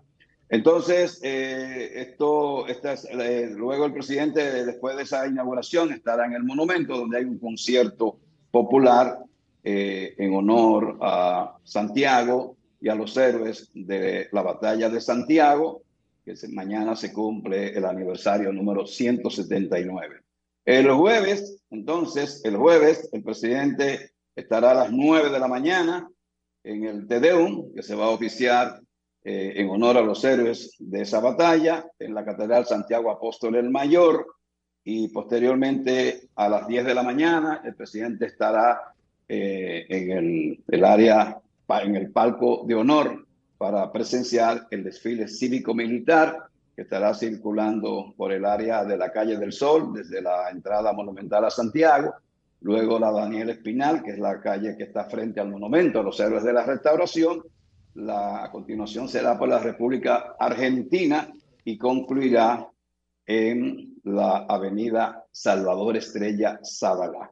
Y hay que decir que lamentablemente la agenda que llega desde el Palacio no tiene los datos precisos y uno tiene que estar hurgando para conocer las informaciones que realmente son ciertas. Si es que nos preparamos para Semana Santa y en Semana Santa espero ver a Julio Martínez Pozo por Playa Dorada, Puerto Plata, para que me gane unos chelitos. Buen día de mi parte. ¿Y tú ustedes apuestan en La- lamentablemente no, no estaré por allá porque estaré. Anda, pal. estaré, estaré en Alemania. Donde voy, a, nieto. voy a ¿Cómo? conocer mi nieta en Alemania. Pero bueno. Su nieta tiene que ir a ver. ¿qué es lo que ustedes apuestan? Gra- Gracias, Que gracias, Jaime Jaime. dice que para ganarte unos chelitos, ¿qué es eso? Muchas gracias, Jaime. Muchas gracias. Sí, Un sí. placer, buen día. ¿Cuánto es? ¿Cómo que se juega No, eso es cuestiones, digamos. Es un pool, dígale, pool. don Julio, es un pool que se hace. Más, más bien para ponerle un poquito de interés al asunto. Ah, bueno. Ah, Muchas pagar gracias, cuenta. Muchas gracias, don Jaime. Muchas- Primicia del sol de la mañana. Primicia del sol de la mañana. Señores, el consultor jurídico del Poder Ejecutivo nos ha remitido, me envió la carta que él le envió a la Procuradora General de la República. Así es. Voy a leer textualmente la carta que le envió y en esta carta ella realmente fue motivada a, eh, digamos, intervenir en esta polémica que se, que, que se ha creado. Ella fue motivada a eso. Pero vamos a leer la carta y después, le, si, si hubiera que hacer cualquier comentario más adelante, pero vamos a limitarnos a leer la carta que, que es la información. Entonces, esta carta está fechada el 23 de marzo. La de la doctora Miriam Germán, ella le responde el 27 de marzo. Entonces, doctora Miriam Germán Brito, Procuradora General de la República, su despacho, distinguida señora Procuradora. Como es de público conocimiento, el señor Francisco Javier García, quien ocupó eh, importantes eh, puestos en la administración pública en gobiernos anteriores, ha propagado la especie de que el suscrito se desempeña como enlace entre el Poder Ejecutivo y el máximo órgano del Ministerio Público. El otrora funcionario ha llegado incluso al extremo de sostener públicamente que justo en la semana pasada estuve visitando la Procuraduría y refiriéndose a mi persona afirmó que no sale de la Procuraduría, a eso lo pone entre comillas. A pesar de que el señor García argumenta que esa conducta no tiene nada de pecaminosa, en, en razón de que esa ha sido, según indica él, un papel habitual de los consultores jurídicos precedentes, en el caso de que se trata, esto tiene una implicación de mayor trascendencia, dado que el presidente Abinader ha trazado y reiterado la línea de no interferir en los asuntos propios de la función que usted desempeña. Esta visión ha sido abrazada por el presidente y el gobierno que encabeza hasta el punto de proponer una reforma a la Constitución persiguiendo que la designación de la máxima autoridad del Ministerio Público no sea designación unilateral que amerite la sola voluntad del presidente de la República. Esta propuesta no ha sido apoyada, como bien usted sabe, por los líderes de la oposición. En consecuencia, las afirmaciones del señor García operan en el sentido de contradecir la política del Ministerio Público Independiente del presidente de la República. A pesar de que hice el desmentido de estas afirmaciones públicamente, el señor García Fernández ha insistido en ella, por lo cual la invito a que ratifique o desmienta lo dicho por el ciudadano bajo la advertencia de que la respuesta pudiera ser hecha pública a fin de que la opinión pública se edifique de manera veraz y objetiva sobre este diferendo.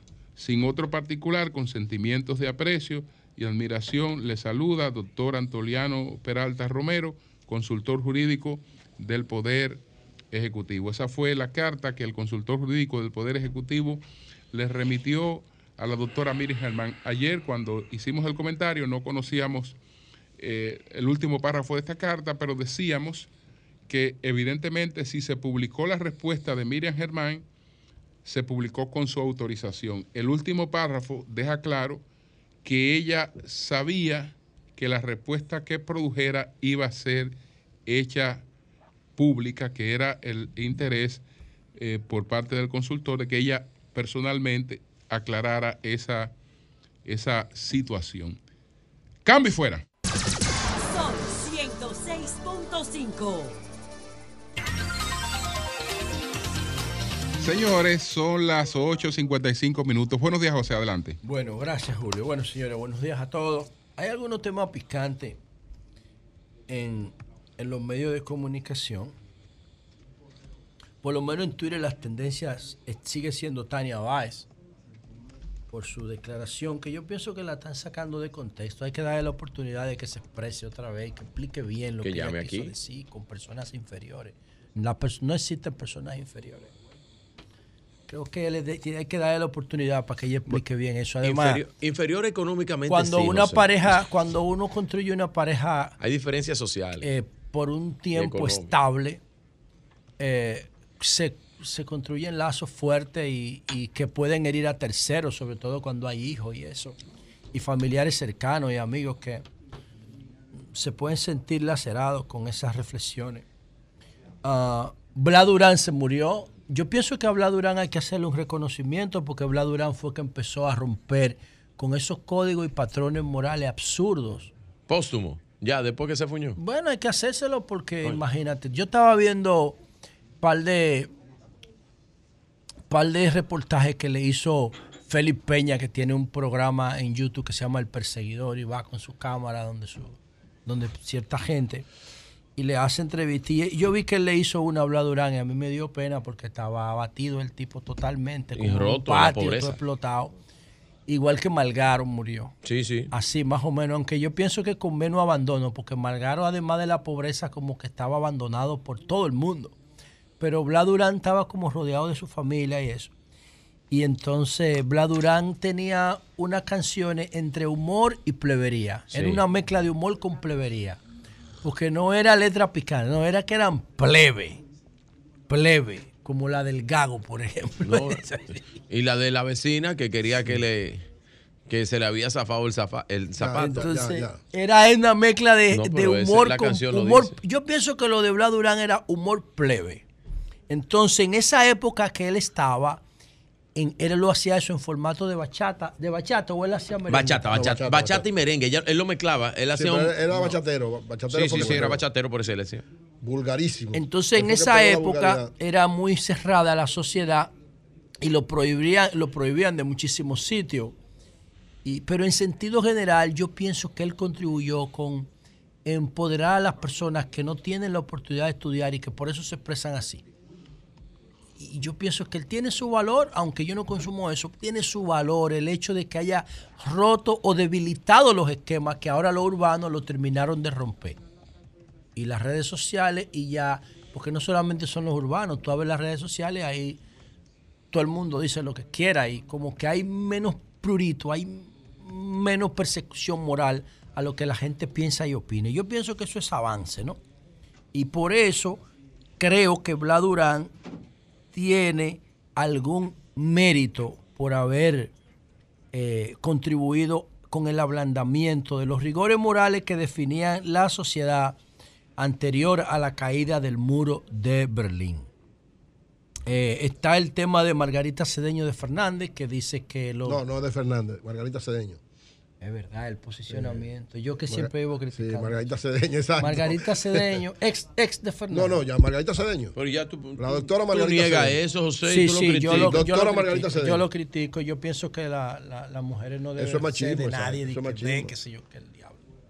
Pero ella dice que los grandes, los cuatro grandes líderes políticos tienen que reunirse para preservar la gobernabilidad. Bueno, eso yo pienso que ahora no, que ahora no, el gobierno no va a tener ningún incentivo porque el PLD no representa una amenaza real ni, ni para la gobernabilidad ni en términos electorales. Si lo representara de verdad una amenaza para la gobernabilidad o para la en términos electorales, yo estoy seguro que esa cumbre se da. Porque los actores son racionales. ¿Por qué el PLD no representa una amenaza para la gobernabilidad? Porque ya estamos en una sociedad de clase media. Por ahí anda un video circulando que Peña Gómez decía, si me ponen la mano el país va a coger candela por las cuatro esquinas. Claro. Sí, porque en esa época eh, no había mucha clase media y los pobres no tienen mucho que perder. Se lanzan a la calle, se arriesgan ellos mismos, queman gomas, se intoxican ellos mismos, tiran piedras para recibir tiro ellos mismos. Tú nunca has visto un rico tirando piedras ni quemando goma, ni a un aspirante a rico. Lo que hacen eso son los pobres. Entonces ya, como hay clase media, el que tiene un carro dice, coño, me van a romper el vidrio.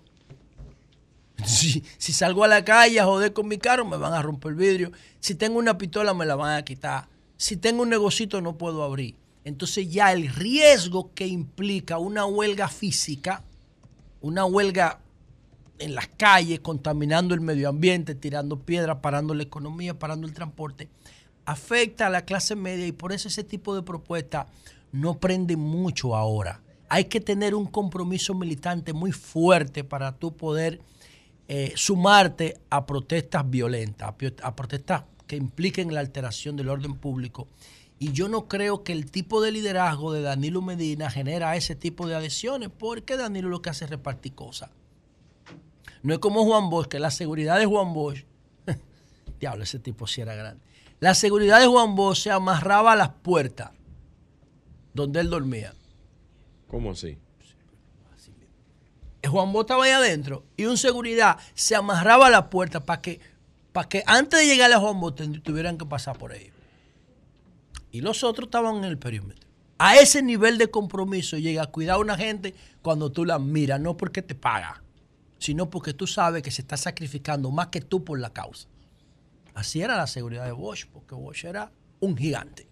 Pero yo no creo que eh, lo- los militantes del PLD que quedan ahí tengan ese nivel de compromiso ideológico para saltar a las calles, alterar el orden público.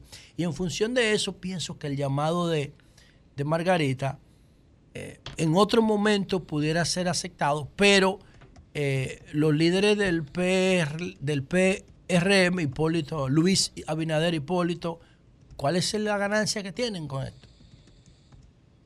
Con, cambiar lo que está pasando en el país. Bueno, yo no tengo ninguna ganancia, lo que está pasando ahora le conviene más. A Leonel le conviene hacerle coro al llamado de Margarita. Yo pienso que Leonel es un beneficiario de todo lo que está pasando ahora, desde mi punto de vista. No veo que lo esté capitalizando, pero lo veo como un beneficiario pasivo hasta ahora. Entonces tampoco le conviene que cambie la correlación de fuerza. Al único que le conviene que cambie la situación es al PLD. Entonces el PLD, para que le hagan coro en ese llamado de Margarita, tiene que poner incentivo para la cumbre. No sé cómo, no sé, pero Planteé primero que ella eso aquí. ¿Te acuerdas? pero eh, realmente no creo que al liderazgo político le interese ahora mismo hacer una cumbre por la gobernabilidad porque no se ve la gobernabilidad amenazada. Otro tema que está, que está en tendencia, bueno, Está el de Faride diciendo que los PLDistas están llenos de miedo. Esas son declaraciones que no suman, porque usted no debe llevar el, el tema político al plano personal, porque la vida da mucha vuelta. Miren el caso de Brasil. Los que estaban persiguiendo ahora están siendo perseguidos. Eh, Faride tiene que, ella sabe que es mía y que yo la quiero mucho, pero tiene que comportarse como una política profesional, no emocional. En momentos donde usted está llevando a cabo la acción persecutoria, no puede ser agresivo, tiene que ser humilde.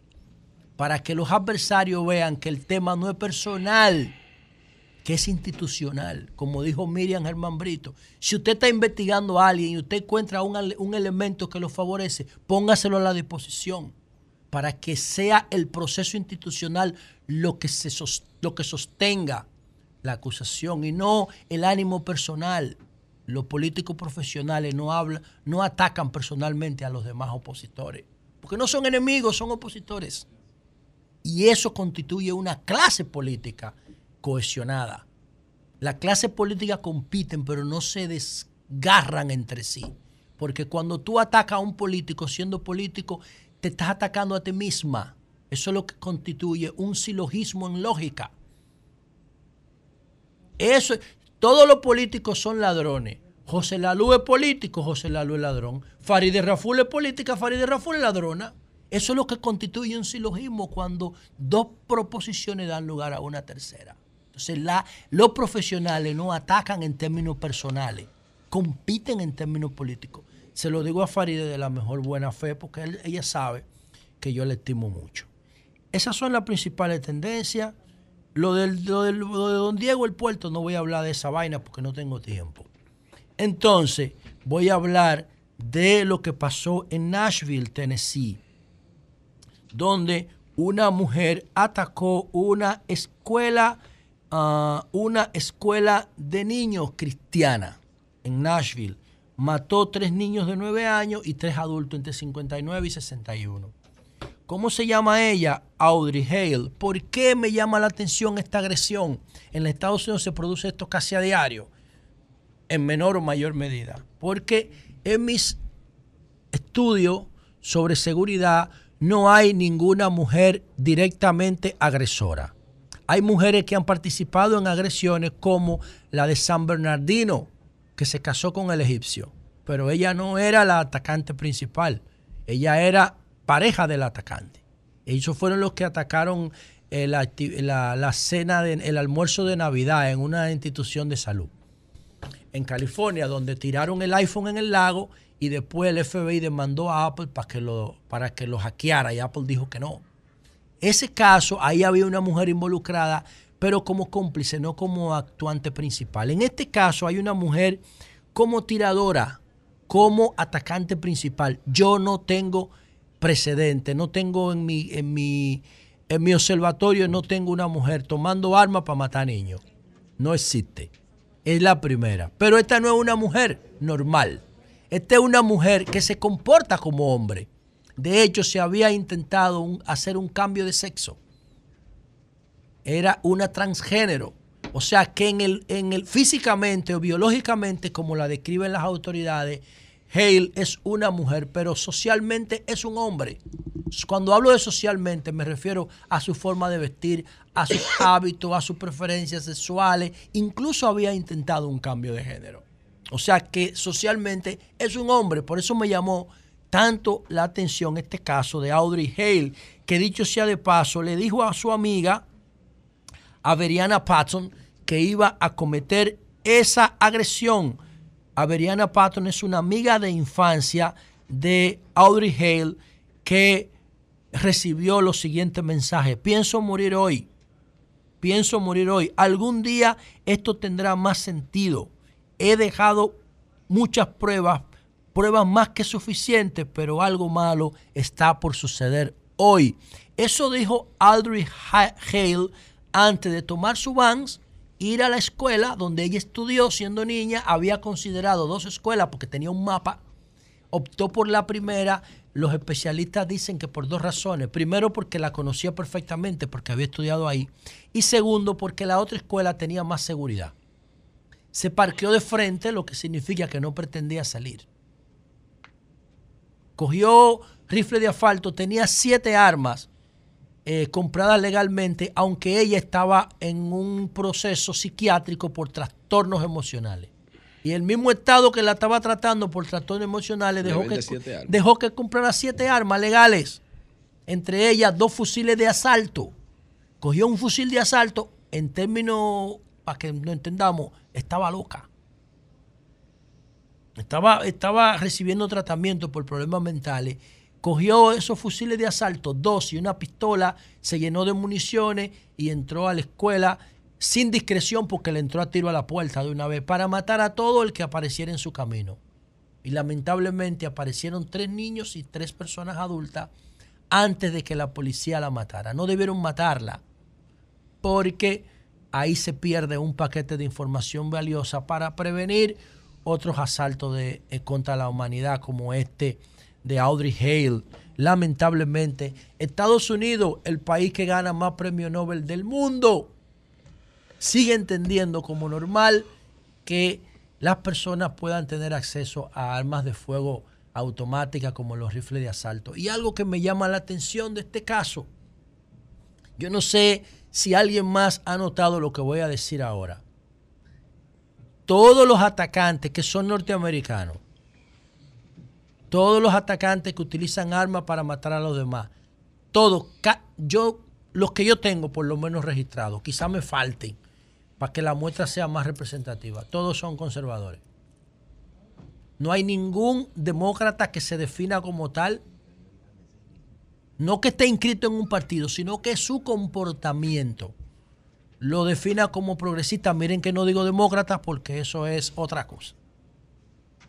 Yo, en el esquema de Nolan, es progresista o conservador. Nada de capitalista, nada de izquierda, nada de derecha. Yo eso no lo entiendo. Lo que sí yo entiendo desde el punto de vista de lo que me dice la ciencia es el comportamiento conservador y el comportamiento progresista. Todos los que agreden con armas a los demás tienen un comportamiento conservador. No significa que pertenezcan al partido eh, republicano o que sean trumpistas. La mayoría son trumpistas. Pero todos tienen un comportamiento conservador y eso es muy importante tenerlo en cuenta para poder analizar esto con objetividad. Y por último, señores, quiero referirme a la actividad de ayer. La actividad de ayer del proyecto de Mi Vivienda, que son tres etapas para hasta completar unas 2.400 viviendas. Y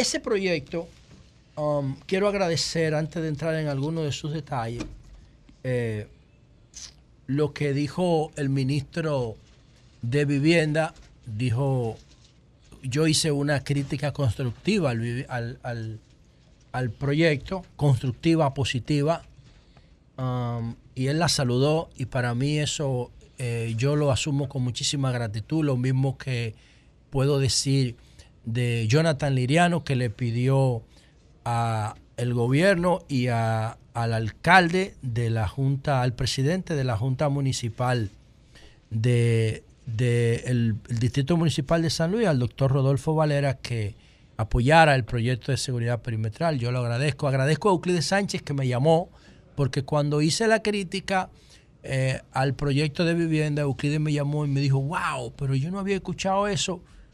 Explícame un poquito y en la pausa le expliqué algo y me dijo, quiero que nos juntemos para que hablemos de eso. Sí, gracias Euclides. Es tan simple como eso. Aplícale lógica, aplíquenle lógica a lo que yo estoy diciendo. ¿Quiénes deben merecer una vivienda del Estado? El que pueda pagar los 11 mil pesos que se va a pagar en cualquiera de las tres etapas de mi vivienda San Luis, 1, 2 o 3, al final completan 2.440 viviendas. Hay más de 100 mil solicitudes para comprar esa vivienda. Claro, el Estado está dando 60% de descuento en el precio de mercado. Cualquiera quisiera una de esas. Son viviendas que no tienen lujo, pero sí garantizan calidad de vida. Ahí no hay lujo. Yo no vi, entré, eh, estaba jugando con unos perros ahí en la pausa y entré a uno de los apartamentos. No tienen lujo, pero tienen, garantizan calidad de vida. Un entorno limpio, todos los servicios, todas las instalaciones. Eso está listo para vivir con calidad. lo que cualquier persona de clase media baja necesite para construir una familia en un entorno saludable. Eso es ideal. ¿Quiénes merecen esas, esa vivienda? Al final, eh, el, el el complejo incluye cancha de baloncesto, área de juego y recreación. um, tienen pa- pa- aparcamiento para, para todas las, las unidades habitacionales. 27 mil metros cuadrados, 27 mil 500 metros cuadrados de áreas verdes. Para que ustedes tengan una idea de cómo esa gente van a vivir ahí. Ahora, ¿cuál era mi crítica? ¿Por qué yo hice eso? Porque yo digo que no todo el mundo merece una vivienda del Estado. No. Según los fundamentos del conductismo, el gobierno debería priorizar en la asignación de vivienda a las familias que tienen un comportamiento responsable, no a todo el mundo. Y para eso el gobierno tiene que crear un procedimiento de puntuación como el que está en la ley 63-17.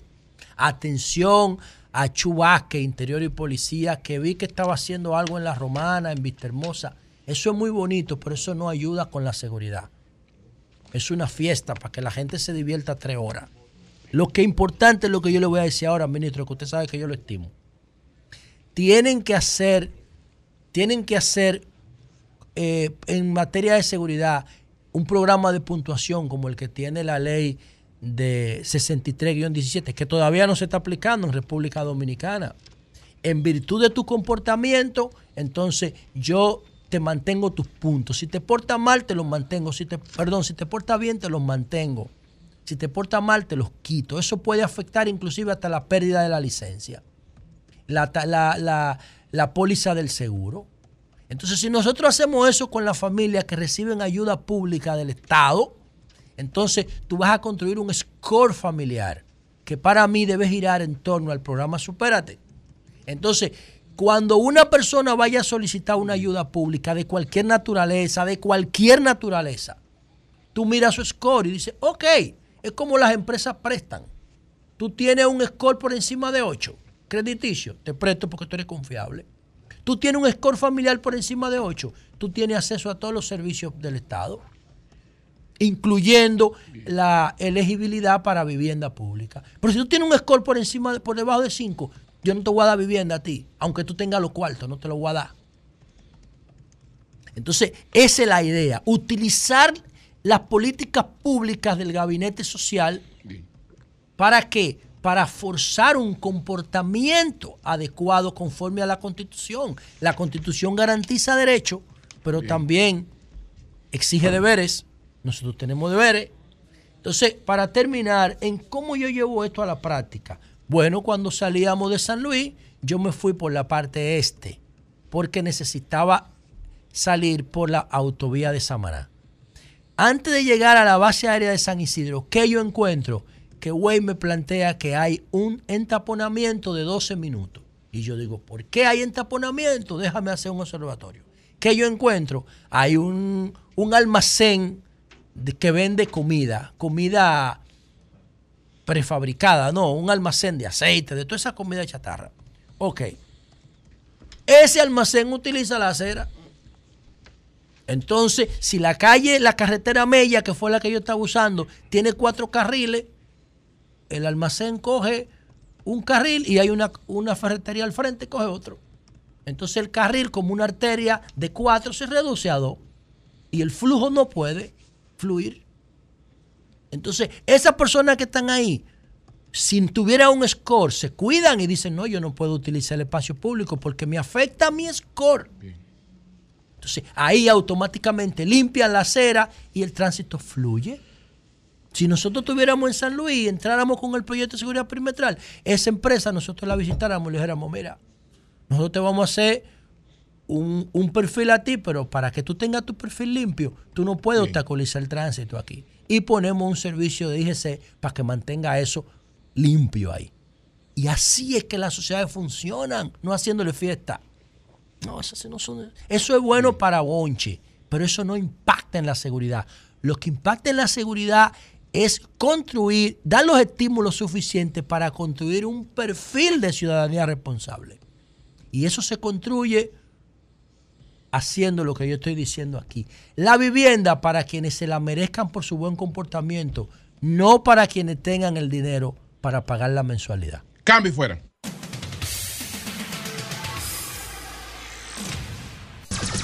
Son 106.5. Bien, señores, tenemos a Manuel Sierra, abogado Manuel El Sierra. abogado Manny Sierra. Así es, Manny Sierra. A propósito de lo que comentaba Pedro de las delaciones premiadas. Eh, Manny, adelante. Gracias, muy buenos días. Me van a perdonar los ruidos. Sí. Estoy justamente en pleno campo de batalla. Estoy en el Palacio de Justicia de Ciudad Nueva y entonces asumo que se debe escuchar bastante ruido de fondo. Pero estamos en vivo. Ciertamente eh, mi crítica en ese sentido, conforme al comentario oportuno y muy apegado al principio de legalidad que, externaba el señor Jiménez, eh, yo me permito agregarle que el, el término delación premiada no existe en el vocabulario jurídico de la República Dominicana.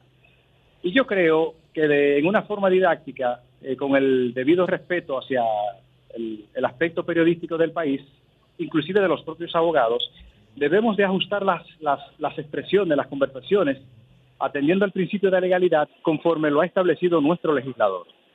A mí me parece que con todos estos procesos eh, vinculados a alegada corrupción, el Ministerio Público ha estado utilizando una figura que se le ha dado a conocer, eh, digamos, de alguna forma en un acto de, de activismo eh, penal, y yo digo de expansionismo penal, en el sentido de utilizar muchas figuras jurídicas que sí están instituidas, pero en legislaciones foráneas, que no son las nuestras. Nosotros tenemos en el país el imputado colaborador, que es el que se asimilaría mínimamente al que hace delación premiada, porque la, de- la delación premiada, para que ustedes sepan y lo sepa el país, en los países que existe, como es el caso de Brasil, como es el caso de Argentina, como es el caso de Nicaragua, como es el caso del Perú, como es el caso de España, de Argentina, México, está instituido mediante una ley creada por el Congreso. En la República Dominicana, en el Código Procesal Penal, en el artículo 370, párrafo tercero, habla del imputado colaborador, pero esa colaboración tiene que ser autorizada por un juez. En el caso de lo que ha venido ocurriendo, se ha de manera unilateral por el Ministerio Público y, por tanto, atendiendo al principio de legalidad, ese comportamiento en un buen sistema de justicia y de algún juez que se quiera casar con la gloria, debería declarar la nulidad de esas investigaciones, bajo el entendido del principio de igualdad, que es un principio constitucional. De manera que yo creo que debemos de ajustar las expresiones a como está eh, concebida legislativamente para que de alguna forma esto sea por lo menos didáctico frente a la población. Entonces, Y no el esté- colaborador, ¿cómo, es que está definido colaborador? No, nosotros tenemos el imputado colaborador. El imputado Artículo colaborador. 370, artículo 370 del Código Procesal Penal, párrafo tercero, que, es, que arranca en el 369, que se refiere a los casos complejos, básicamente. Esa es una figura para casos complejos. Pero el, el, el imputado colaborador no se le puede eh, complacer con una impunidad, porque entonces el Ministerio Público, en la medida que lo deja fuera, estaría acudiendo a un principio, estaría también eh, estatuyendo la impunidad. ¿Por qué? Porque si al autor principal de la comisión del delito tú lo premias graciosamente con una impunidad y entonces pudiese estar castigando al cargapapeles, digamos al cómplice del proceso, tú estarías entonces eh, haciendo una especie de justicia invertida, de homos invertida, porque estaría sancionando al que menos responsabilidad tiene y estaría premiando de alguna forma, fuera de la legalidad, al que tiene mayor nivel de responsabilidad. En estos procesos se van a producir cosas muy simpáticas, porque hay unos abogados que inclusive no tienen derecho a hacerlo, lo que ha instituido el Estado, que ese es otro aspecto, porque el gobierno central es una cosa y el Estado dominicano es otra cosa. Y esta gente está actuando a nombre del Estado dominicano, el Estado dominicano que está constituido por el Congreso, el Poder, el poder Ejecutivo, el Poder Judicial, el Tribunal Constitucional los ayuntamientos, todas esas instituciones forman parte del Congreso, incluyendo el Tribunal Electoral. De manera que eso que se está venido haciendo es totalmente contrario al principio de legalidad. Pues pudiera ser yo una especie de, de- de- de solitario en esta forma de exponer las cosas, pero no tengo la menor duda de que estoy haciéndolo apegado a la legalidad y reto a cualquiera que me diga que no es así, de como yo le estoy diciendo. Bien, No, no, pues muchas total- gracias. Tú y yo estamos en total coincidencia. Gracias. Muchas gracias, Manuel Sierra. Gracias muchas gracias. técnicos. Muchas gracias, muchas gracias. Buenos días, buenos días, Virgilio. Buenos días. Julio, antes de Virgilio, Eh, Julio, tenemos que hacer una- yo tengo aquí una, una noticia que sale. Me gustaría que nuestro gran amigo Mérido Torres, director de titulación, se comunicara con ¿Cuál es la información? Porque dicen que ante la ausencia de él en una entrega de títulos, siendo la figura principal. Eso fue ayer, eso fue ayer, Pedro. Proceso, creo que fue en Asua, ¿no? No, en, en Bauruco. En Bauruco, yo sabía que era por ahí. Eh, él no asistió con el presidente y la semana pasada hablábamos de que una fuente palaciega nos había informado que él se le había solicitado la renuncia al puesto. Algunos medios digitales están publicando que en las próximas horas él. Algunos dicen que ya está hecho supuestamente el decreto de Correcto. A mí me gustaría, como méridos amigos de nosotros y Sí. del país, que nos llamara y nos dijera cuál es la veracidad de esta información, si realmente él va a dejar el puesto vacante, una licencia, una renuncia, hasta que se esclarezca todo este tema de este caso Calamar, que él no ha sido mencionado ni acusado, pero eh, él recibió eh, o fue parte como abogado de ese proceso de cobros al Estado Dominicano de predios que el Estado tenía en deuda con algunos adquirientes y sucesores. Mérido, llámanos por favor para matar este rumor público en beneficio tuyo y del país. Cambio y fuera.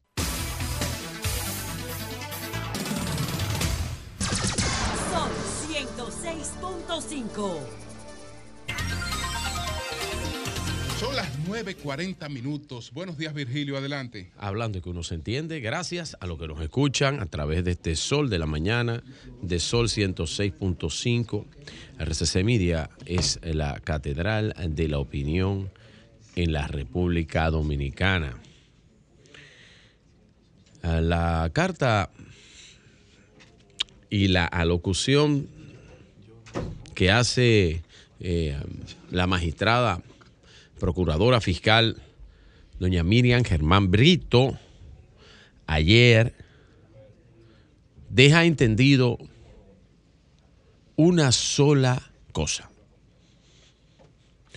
El Ministerio Público es uno e indivisible. El Ministerio Público es uno e indivisible. Esa es una de las primeras acotaciones que quiero hacer. La segunda acotación es que la figura de doña Miriam es intachable. Y cuando doña Miriam se pronuncia, nadie la puede señalar. Nadie la puede señalar. Por eso ayer los elogios y los halagos de don Fran, de Francisco Javier García. No puede hacer otra cosa, porque de hacerse otra cosa, doña Miriam, provoca repudio. Francisco, un tipo bastante inteligente y elocuente. Él sabe que si él iba por ese camino, se iba a encontrar con una pared social. Así que le evitó chocar con esa pared social. Y aplicó, para no irse al recule, porque como el agravio era colateral, y doña Miriam le responde, si usted lo embarra eso, me embarra a mí porque la jefa soy yo de eso. La representante soy yo y la cara de esto soy yo. Y yo estoy al frente y al tanto de esto. No como han querido decir, desdecir que ella no tiene nada que ver con eso y que son dos eh, atláteres adjuntos que son los que provocan eso. No. Con esta comunicación, la magistrada dice que es uno e indivisible y que ella está al frente de eso. Por eso es que ayer le tumbó el argumento al PLD, que después hubo que desdecir lo que dijeron. Para no decir que recularon, porque cogieron otro camino, porque si cogen ese camino, estaba la pared social, la cual iban a chocar de frente. Miren, el tercer lugar, descartar la posibilidad, por esto que expresé anteriormente, del Ministerio Único Indivisible, que dirige Miriam Germán Brito, descartar la posibilidad de que lo dicho anteriormente sean apresamientos políticos. Porque con la anuencia y la dirigencia y la constancia de que doña Miriam está al frente, no puede haber apresamientos políticos porque ella no entiende eso, ni coge esa. Entonces lo que no pueden es decir que es un apresamiento político cuando doña Miriam está diciendo que está al frente de eso y que tiene anuencia y que es uno indivisible el Ministerio Público.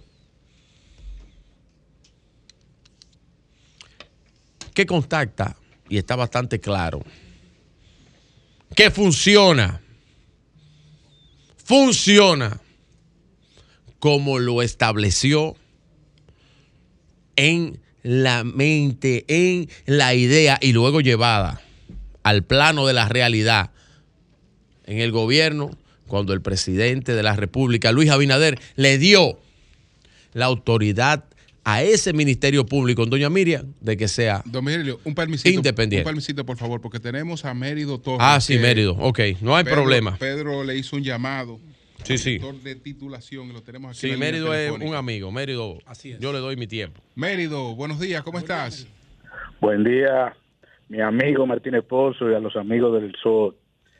Buenos Estoy a su disposición para cualquier eh, pregunta que tenga. Te, te solicitábamos llamar, dile tu amigo, a raíz de unos eh, de unas informaciones que han estado vertiéndose en redes sociales do- sobre una supuesta renuncia que harías en las próximas horas eh, a raíz de eh, que tu nombre ha salido a relucir Y por la como ausencia abogado también en el acto este y de- por la ausencia en el acto de Bauruco en el día de ayer en la entrega de, de títulos. Adelante, Mérido. Bueno, debo decirle a ustedes que ni renuncio ni tampoco voy a pedir licencia. Y tampoco nadie me ha pedido del gobierno que deje mi cargo. Simplemente y ayer en condiciones, no estaba en buenas condiciones, eh, tengo un proceso gripal que entendí que pudiera ser COVID y pedí al presidente y a que le permitieran que al subdirector Duarte Méndez le mandé mi discurso y él fue quien habló por nosotros.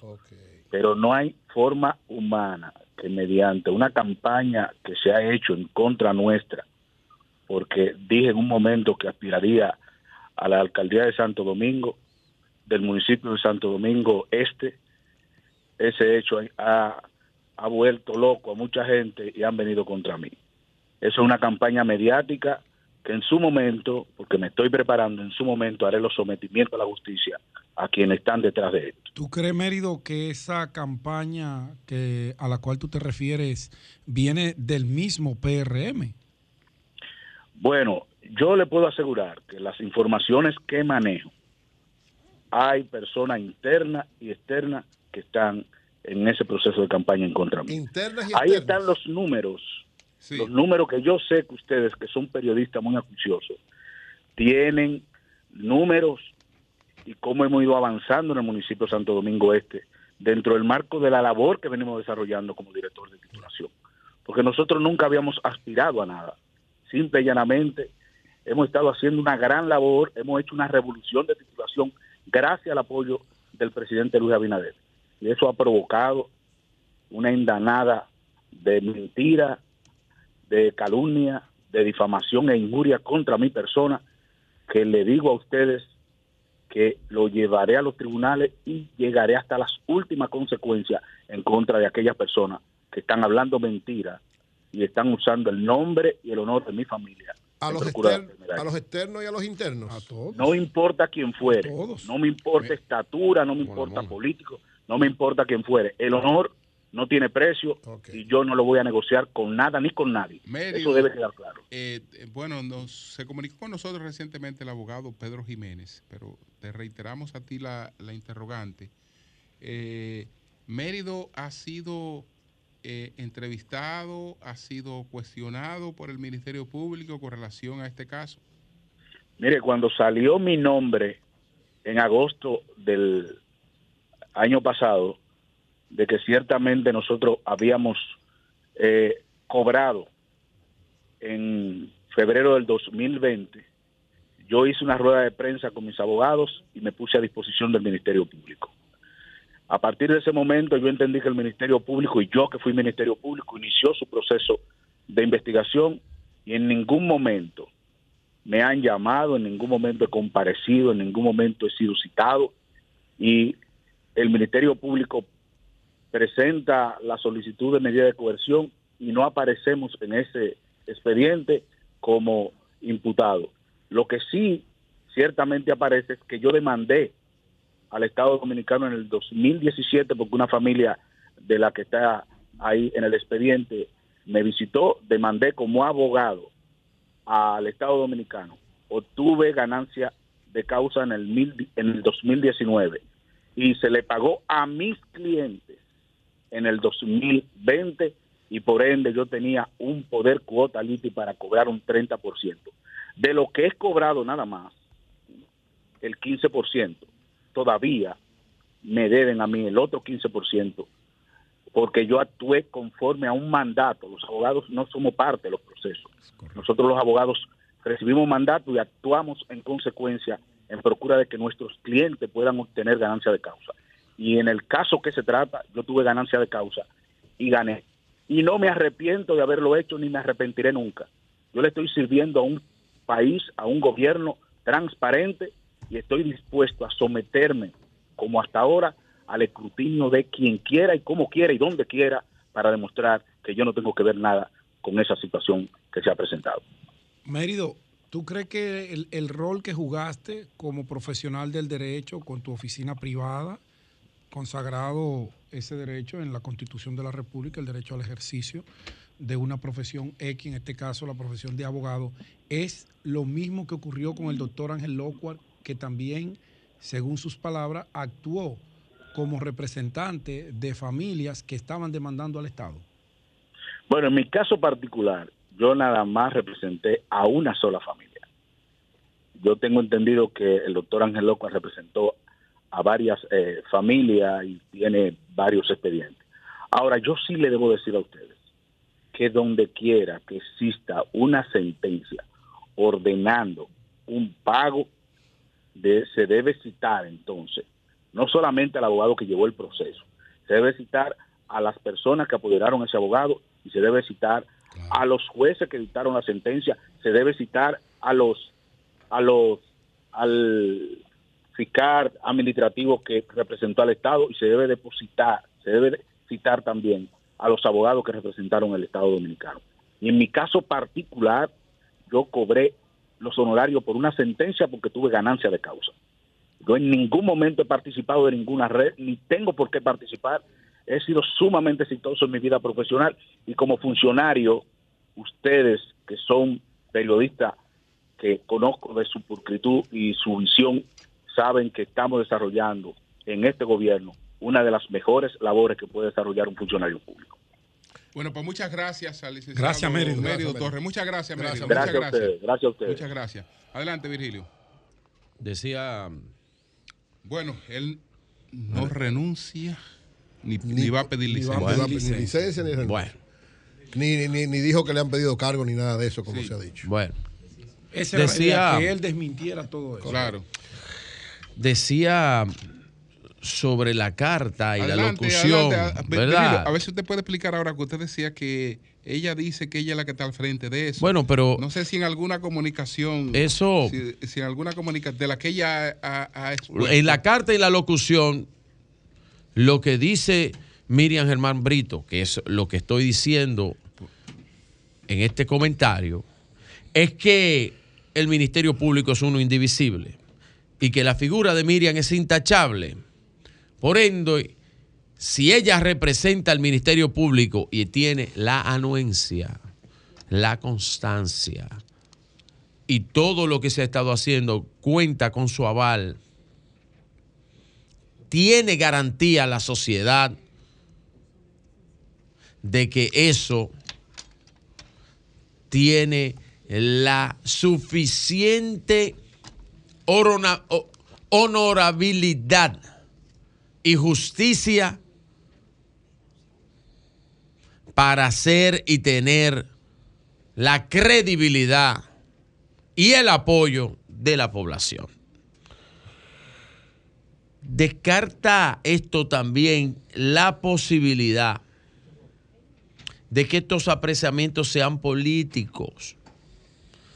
Por lo dicho anteriormente, por mí y por las acciones que hace el Ministerio Público, que han querido presentar como un Ministerio Público que tiene dos universos paralelos que no existen.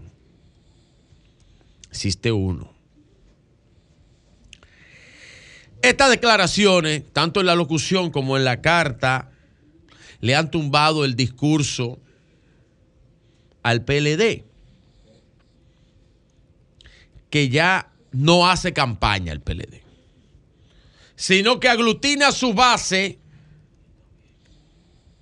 en base a una supuesta lucha de una persecución política que acaba con la democracia dominicana y que pretende establecer un régimen dictatorial. Pero el pueblo está ahí, el pueblo no es tonto. Y los otros días, en un comentario que hicimos, dijimos quiénes sí tenían una justicia y un ministerio público totalmente politizado, que ninguno me puede tumbar ese argumento, ni puede venir aquí, ni puede hacer una locución a decir lo contrario. Porque he dicho que hasta los presidentes de la Suprema Corte, puestos por el PLD, eran compañeritos del partido. Y qué decir del Ministerio Público, que eran miembros del comité político. Así que esas acciones de esa justicia del PLD, de ese Ministerio Público del PLD, sí correspondía con acciones políticas. Y doña Miriam le ha tumbado el discurso. Entonces el PLD pretende aglutinar, no en base a una propuesta de campaña, ni de un país mejor. No, ni en base a la figura del candidato presidencial, don Abel Martínez. No, no en base a eso. Es en base a una lucha.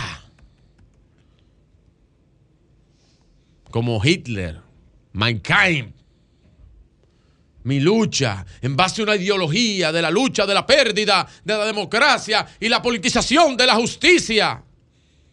¿Qué discurso más barato? Eso es un discurso para dummies. Los dummies son los muñecos que utilizan en las pruebas de accidentes. Dummies, maniquíes. Que poco razonamiento creen que tiene el pueblo. Lo raro de los expedientes y los, y los encartados en el expediente es que solo uno, uno de ellos tiene doliente. Ustedes no se han fijado en eso. Nada más hay un solo doliente. Uno, a uno solo es que le duele. Los otros, nadie pide por ellos. Si yo fuera parte de los otros, me sentiría muy mal. Coño, porque yo me debo una militancia de un partido. Yo me debo a una dirección de un partido. Me debía a un gobierno de ese partido. Pero yo no le duelo a nadie. ¿Y cómo es que nadie dice que ellos son inocentes? Ah, pues yo se lo digo. ¿Y cómo usted puede demostrar la inocencia cuando devuelven dinero? Porque yo te voy a decir algo aquí. Pregúnteselo a cualquiera de este panel. Nadie a mí, nadie en este país me puede quitar 20 mil pesos que yo me he ganado honorablemente eh, trabajando y con el sudor en mi frente porque tiene que matarse conmigo. Cuando usted devuelve alegre- alegremente más de 2 mil millones de pesos, caramba, yo creo que usted no se lo ganó tan honorablemente. O como dice el Evangelio de San Juan, usted no se lo ganó con el sudor de su frente. ¿Con qué se lo ganó? Entonces, esas son las cosas que la sociedad entiende y que dice, oh, pero esto no puede ser politizando nada. Aquí no se está politizando la justicia, porque aquí se está devolviendo dinero. Y si usted devuelve dinero alegremente, fue porque usted se lo robó, porque lo hizo de forma malsana. No fue que usted lo trabajó. Nadie le quita cuarto a nadie. Hay que matarme y trancarme 50 años a mí para quitarme un millón de pesos que yo tenga, que me lo haya ganado con el sudor de mi frente y con mi trabajo. Y por lo mismo los que nos escuchan y nos ven a través de estos medios de RCC Media. Toda la defensa es para un solo doliente. Que de hecho me cae bien, ¿eh? ese doliente. Porque un tipo. Es un tipo hasta chévere. Agradable tratar. Una persona bien. Conchole, pero los otros son malos. Hay otro que es amigo mío también. Pero son malos ellos. A mí, a mí yo me siento hasta mal. Porque hay gente que me cae bien. Y lo considero amigo. Y aparte de todo, en el esquema democrático político, son gente favorable y potable. Y su partido lo ha dejado solo. Lo ha dejado en cuero. A ti que te lleven memelo. Que te lleve el señor de los cachos. ¡Púdrete! Mírquina, cuánta solidaridad. Ay, mi madre. Entonces, yo digo lo siguiente para cerrar este comentario. Los días, como diría Gilberto Santa Rosa, los días pasan. Y están perdiendo. Ayer creo que perdieron el 70% de los argumentos.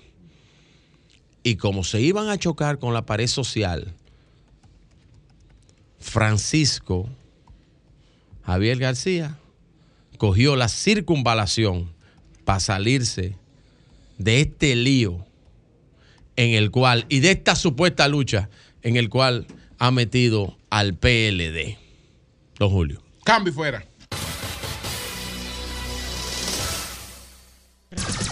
Sol 106.5. Son las 10, 8 minutos. Eury Cabral. Gracias al Dios Todopoderoso Jesús, mi Señor, Salvador y Guía. Y como siempre, inicio con la palabra de Dios.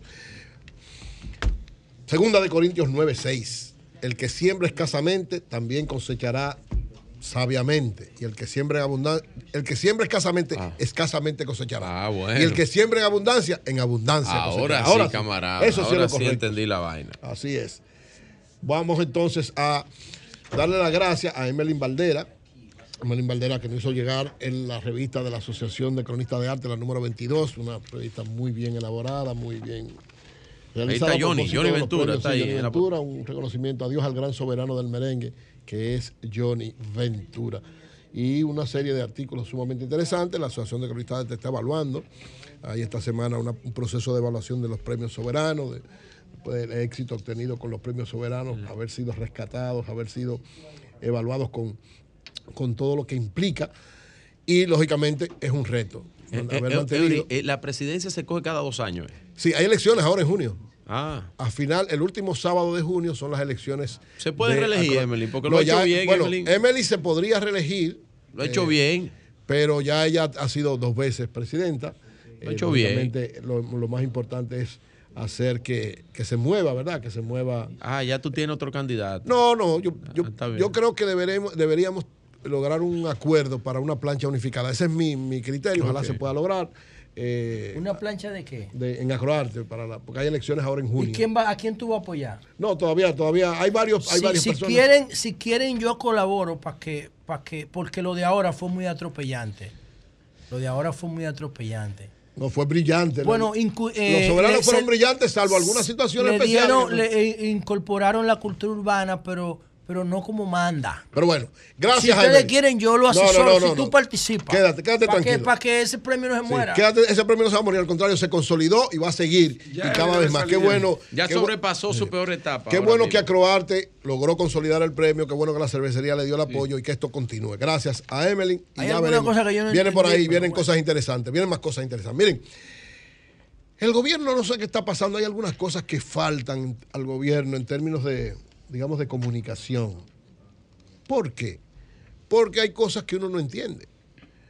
Lógicamente, las malas noticias supuestamente no se dicen, pero te crean más problemas cuando tú no la informas. El pasado viernes, de manera sorpresiva, se le aumentaron 5 pesos al gas natural sin informarle a nadie nada y se armó una situación. Todavía hay un lío grandísimo en las, en las, en, en- en la- los expendios de gas natural, sobre todo para los vehículos. Hay más de entre 15 y 20 mil vehículos que, que utilizan eso. Y hay un desorden y lógicamente una situación muy complicada. Porque evidentemente el proceso inflacionario, y más en asuntos como estos, no va a poder frenarse. Todo lo que tiene que ver, y en el caso de algunos combustibles, aunque hay combustibles que han bajado y no lo bajan. Sin embargo, oigan la justificación. Para, no bajan la gasolina porque supuestamente ¿verdad? ha habido mucho, y es verdad, han tenido que subsidiar un paquete de veces eso. Pero entonces en este ni dan explicación y digo la explicación de decir, bueno, la situación de la guerra de Ucrania, que el gas tiene algunas, eh, algunas explicaciones, eh, situaciones complicadas, pero no dan ninguna explicación, lo suben, porque ahí no hay explicación para bajarlo, no hay explicación, para este tampoco. Entonces, ¿qué provoca esto? A final de cuentas, una situación muy complicada, muy difícil, incremento de costo de la vida de la gente, porque evidentemente esto va a provocar para los carros que, se que transportan pasajeros y le subieron el combustible, evidentemente que lo va a traspasar al precio del el transporte y a lo que afecta de manera directa este nivel de combustible. ¿Qué es lo grave y lo difícil de esto? Que el gobierno no es capaz de anunciarlo. Es verdad que las medidas malas no se anuncian, pero bueno, por lo menos se prevén situaciones. Y ahora lo que han hecho es provocar un caos. El proceso inflacionario va a seguir creciendo en todos los órdenes. Esta es una muestra, pero ya todo el mundo lo sabe, cómo sea, a pesar de las medidas que se han estado dando a través, sobre todo, de política monetaria, con el aumento de las tasas de interés, pero evidentemente que ya no son efectivas, ni en República Dominicana ni en el mundo. Ya cubrieron su cuota. Entonces son otros elementos que hay que tratar de evaluar y ver para tratar de frenar este proceso inflacionario. Y se pone más complicado y difícil, y se va a poner más complicado y difícil, por situaciones como la siguiente. El Banco Mundial y el Fondo Monetario Internacional han alertado que va a haber una desaceleración de la economía mundial, va a haber un freno del crecimiento y probablemente, dice el Fondo y el Banco Mundial, entremos en una especie de década perdida nuevamente como en los años 80, donde el proceso inflacionario va a ser mucho más galopante y el aumento de la pobreza, la eh, eh, situación difícil de los sectores más empobrecidos de, de las diversas poblaciones del mundo se va a incrementar. En el caso de República Dominicana, que ha sido una economía, en el caso de América Latina, de la más fortalecida, también va a ser seriamente afectada. ¿Qué dice el Banco Mundial? El Banco Mundial publicó un informe esta semana que se llama Caída de las perspectivas de crecimiento a largo plazo, tendencias, expectativas y políticas, donde dice que eh, la desaceleración empiece, va a ser más aguda que nunca, más aguda que en los últimos tiempos. ¿Por qué? Precisamente porque se está dando, dicen ellos, una situación que puede provocar niveles de inflación y que se desplome el crecimiento peor que en las últimas tres décadas. Va a llegar mucho más lejos que en las últimas tres décadas este proceso de decrecimiento. Y la evaluación, aclara el Banco Mundial que la hizo. Peor que las últimas Sí. tres décadas. Así dice, que llegará- Más que la pandemia. dice que va a llegar a un nivel de las tres décadas anteriores. Pero por Su- Dios. su- más que en el 2008 y más que en la pandemia. Dice, eso es lo que prevé el Banco Mundial. Y dice que lo prevé antes de la crisis, de la situación de la crisis bancaria. y ellos te dicen en qué se basan Sí, para hacer un ah, pronóstico tan Estoy- peligroso Estoy como diciéndolo, estoy diciéndolo. Coño, por Dios. Estoy- Julio, estoy- tú te compartes eso, Julio. Bueno, es lo que dice el Banco Mundial. Más que en tres décadas. Más que en tres décadas. De eso dicen ellos. Y oigan lo siguiente. Ellos plantean lo siguiente. El estrés financiero que había antes de la... Porque esta evaluación se antes, dicen ellos, lo hicieron antes de que se cayeran los bancos que se han caído. Y decían ellos que hay un estrés financiero por el aumento de las tasas de interés. Ellos planteaban, estos aumentos de las tasas de interés provocaban un estrés financiero que según el Banco Mundial iba a provocar un enderecimiento de tal magnitud que iba a llevarse a algunos bancos en el mundo, como pasó después. Es decir, la evaluación lo previó. El Banco Mundial previó lo que iba a acontecer con los bancos que está, con lo que está sucediendo. Y dice que precisamente esta situación va a aumentar el nivel de desaceleración de la economía a nivel mundial. Y prevé, dice el banco exactamente, dice que está la disminución en curso del crecimiento potencial, tiene serias implicaciones para la capacidad del mundo para enfrentar la creciente variedad de desafíos de nuestro tiempo, pobreza persistente, ingresos divergentes y el cambio climático. Y esta caída reversible va a provocar a que nos enfrentemos a una nueva década perdida. Diablo, pero qué pesimistas son esos Bueno, tipos. eso no es lo lo sigas leyendo, esos tipos te van a llenar de mala vibra. Eso es lo que dice el Banco Mundial. Ahora, Pero- ¿qué dice? Ellos dan recomendaciones, que es lo importante. Ellos prevén. Década perdida de- cuando estamos hablando de inteligencia artificial. Bueno, pues están hablando- estamos hablando. Desde el ¿Cómo va a punto de vista económico, ellos están hablando de que Oye, ya, se ya la FDA aprobó la primera carne molecular sin necesidad de sacrificar pollo. Independientemente Y me están de hablando eso, a mí de década perdida. el Banco tú vas a poder Mundial- comprar pollo en polvo en todos lados. El Banco ahí, Mundial por establece, establece que vamos, estamos camino a una Claro, década pollo en perdida. polvo, Hay que recordar que fue la década perdida. La década perdida de los años 80 fue una década donde prácticamente no creció el, el Producto Bruto Interno Mundial, prácticamente se mantuvo sin crecimiento desde el punto de vista son unos pesimistas, loco. desde el punto de vista real y además aumentaron los niveles de pobreza y los niveles de inflación como nunca. Entonces, prevé el Banco Mundial eso. Ahora, lo mismo dice el Fondo Monetario Internacional, dice que hay una incertidumbre tan alta que las perspectivas económicas son sombrías.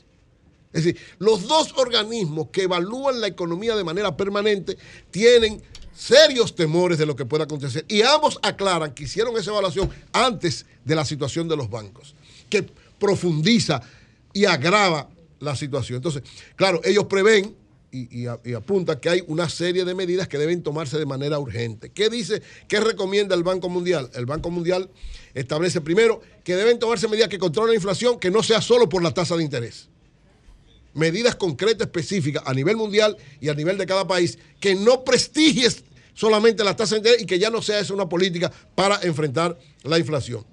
Garantía del sector financiero, y reitero, este análisis es antes de que se diera la situación de los bancos. Es decir, hay que trabajar a nivel mundial y a nivel de cada país para garantizar la estabilidad del sector financiero, porque estas crisis de estos bancos provocan un efecto contagio.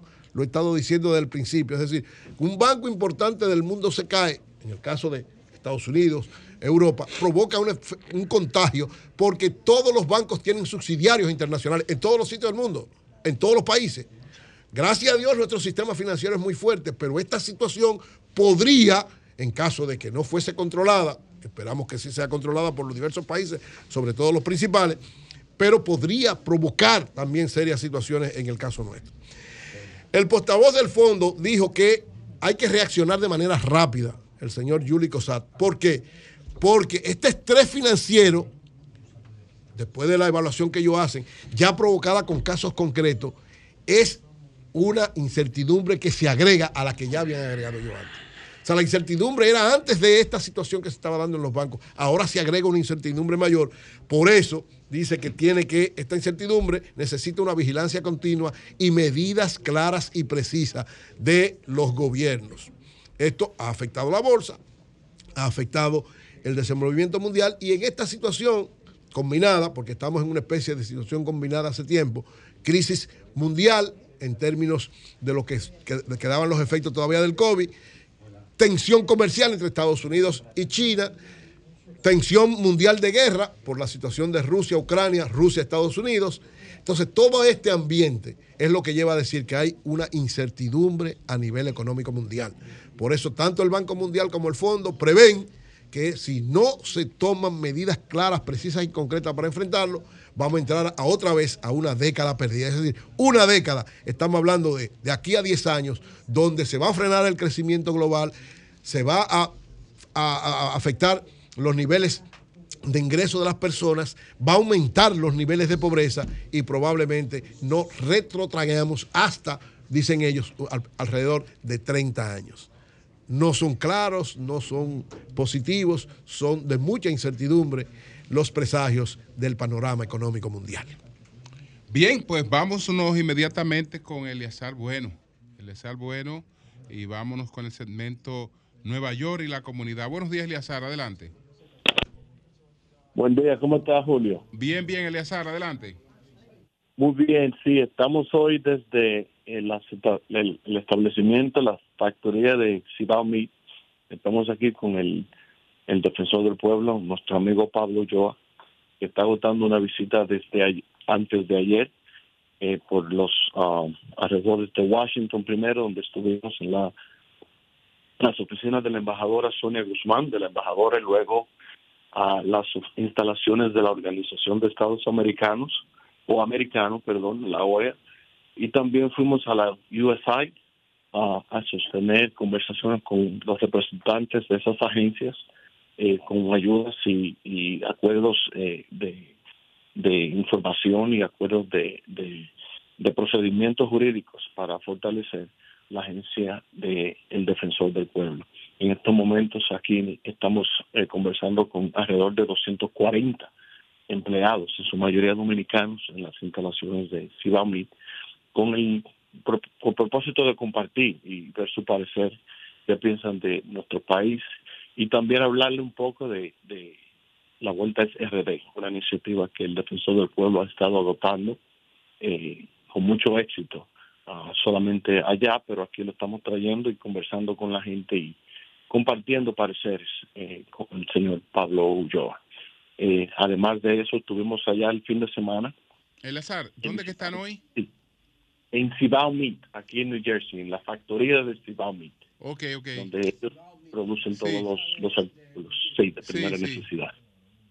Sí, estuvimos también por allá en el fin de semana y, y visitando las instalaciones del Homes en Santiago, en, en la instalación esa majestuosa que están haciendo, donde están haciendo una ampliación ahí con, con eh, habitaciones de hotel, 170 y tantas, un, un salón de conferencia y, demás, mirando el, el- desarrollo de Santiago y, de ese hospital. Eh, estamos tratando de eh, acordar algo con el presidente de RCC Media, eh, nuestro amigo está allá, para ver si podemos hacer una transmisión desde allá en los próximos meses antes de, de la inauguración.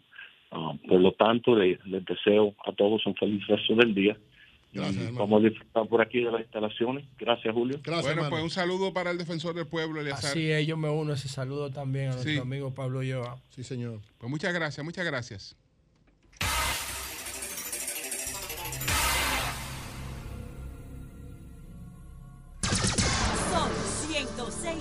106.5.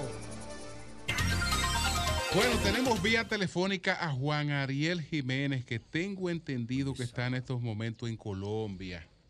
Eh, y nos está hablando desde el aeropuerto, un aeropuerto internacional en Colombia. Eh, buenos días, Juan Ariel, ¿cómo estás?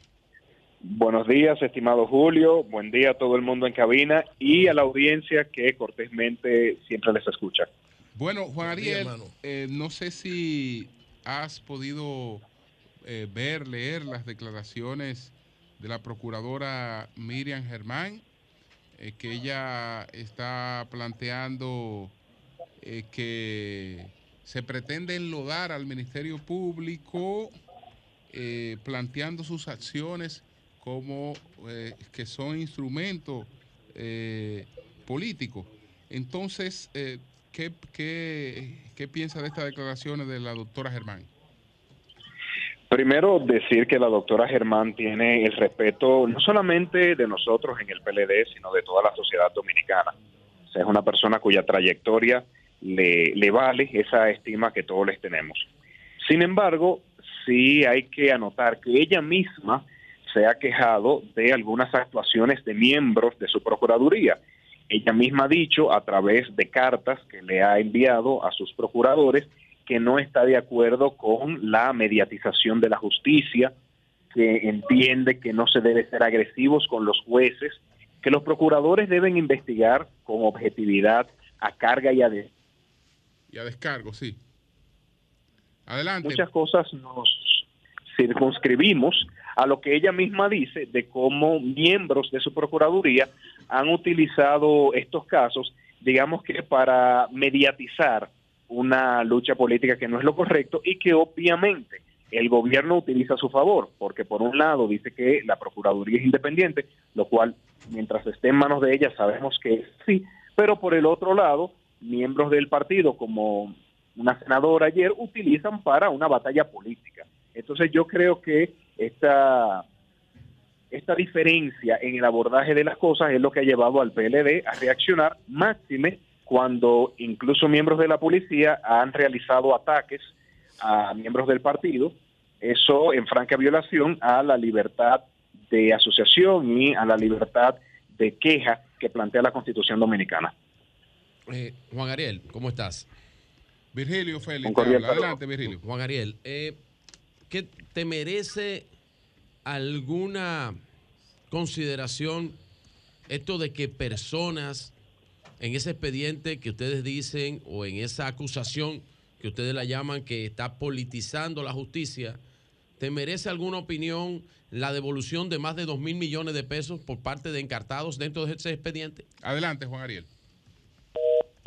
Adelante. Se cayó la llamada. Sí. Él es, es de- desde Colombia que nos está hablando. Sí. Vamos, a, vamos a restablecer la, la comunicación con Juan Ariel Jiménez para que pueda responder esa pregunta de Virgilio y cualquier otra pregunta. eh, Más preguntas relación, eh, que pueda hacerse con relación a este caso. Juan Ariel es miembro del comité político del Partido Vicepresidente. de la Liberación Dominicana y vicepresidente, que sería importante también ver si nos da su visión sobre el panorama económico después que hablemos Julio, de esto. Entonces, lo tenemos, Ahí lo va- tenemos. vamos a ver, vamos a ver, estamos tratando de restablecer la comunicación con Juan Ariel. ¿Decía algo, Virgilio? Sí, eh, don Julio, ¿qué, ¿qué fue lo que pasó ayer con, con Francisco Javier García? Porque me pasó por la mente donde dijo, digo, digo, digo, y donde digo, digo, digo, Diego. No. No. Vamos a ver si localizamos las declaraciones de Francisco Javier eh, Sí, está aquí la declaración. en el día de ayer, porque... No, ¿No le pareció eso? No, no, no. Él, ¿Eh? él- él habló muy claro y dijo que lo Sí. que él expresó lo había dicho eh, eh, la procuradora. Lo No que se él habrá chocado, no, no vio como que la sociedad No, él- hizo una, eh, porque él intentó eh, una eh, excelente eh, explicación. Él intentó echarle, Excelente. echarle una cubeta de Va- aquello. Vamos a ver, vamos a ver, Virgilio. Está de nuevo Juan Ariel. Juan Ariel, a- ahí nos escucha. Ahora les escucho mucho mejor. Disculpen, es que estoy en el aeropuerto en una zona con baja señal. Virgilio te preguntaba por la eh, el hecho de que algunos de los eh, ¿Qué- qué opinión? investigados en este caso, que ahora son, eh, digamos, aquí no hay los delatores premiados, pero se le está tratando como, como si fueran delatores delatores premiados, eh, pues... hayan devuelto más de 2 mil millones de pesos. Si te merece alguna opinión de eso, en, en- en el momento que ustedes hablan de la politización de la justicia, ¿qué te merece eso que ha pasado?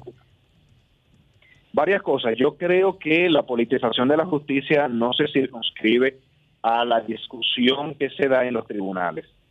Va mucho más allá, va a la mediatización de los casos. Por primera vez nosotros estamos viendo cómo se está usando la prisión preventiva como pena anticipada, algo que claramente la Constitución y las leyes establece que es una medida excepcional, no puede ser la regla, es la excepción. Y el mismo Código Procesal Penal establece en qué circunstancias es que se utiliza esa excepción. Cuando se hace la filtración de los casos, incluso antes de que los mismos imputados tengan acceso a ellos, y por eso ya todos los medios tienen acceso a toda la versión que hace el Ministerio Público, como incluso ya se están filtrando las investigaciones y los interrogatorios que se le hace a algunos de los relatores. Entonces yo creo que cuando se habla de esta politización de la justicia, se aborda más este aspecto de llevar una discusión que debería ser exclusivamente de los tribunales a llevarlos a la prensa. El hecho de que algunos relatores se estén devolviendo bienes, pues obviamente ellos tendrán que dar cuenta por ello y, y es parte del proceso de investigación que todos tenemos que respetar. ¿Y, y tú no crees que eso, eso deja un poco, porque si hay delatores devolviendo bienes, yo creo eh, que nadie, nadie estaría dispuesto a devolver algo que se lo ganó honestamente. Que lo estén devolviendo no te llama la atención, Juan Ariel, no le llama la atención al comité político sobre eso, de que algo hay dentro de ese, de ese entramado. Yo creo que llama muchísimo la atención que esas personas estén en plena libertad y que por el hecho de estar delatando a otros, pues simplemente se le esté descargando por ahí. Yo sé que la negociación es parte de un esquema, sobre todo un esquema americano eh, de la justicia, pero yo me preocuparía porque se esté incurriendo en tener culpables favoritos. Ariel. O presuntos culpables favoritos. Juan Ariel, sin embargo, dice RD Elige que el principal problema, la principal preocupación de los dominicanos es el tema económico. En, en la familia, en, eh, en relación con el país, pero cuando, cuando se le pregunta cuál es el principal problema de la familia, sube aún más.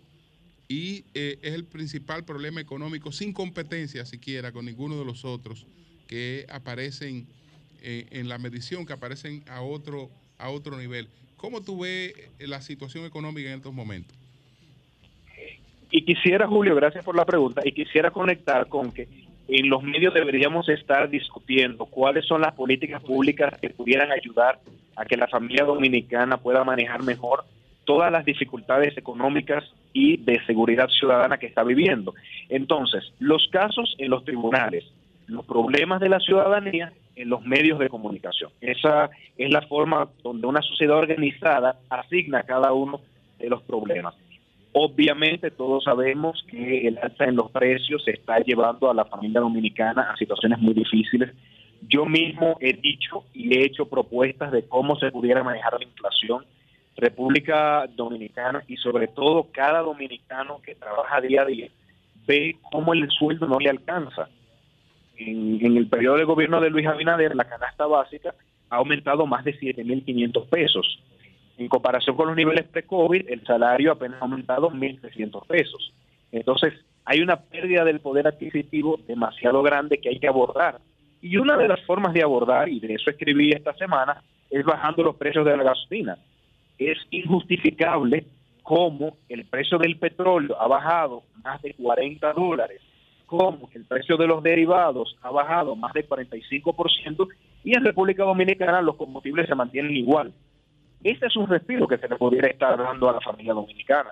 Se les aumentó la electricidad, la factura eléctrica, a pesar de que estaban teniendo muchos apagones y se les decía es que el petróleo está subiendo.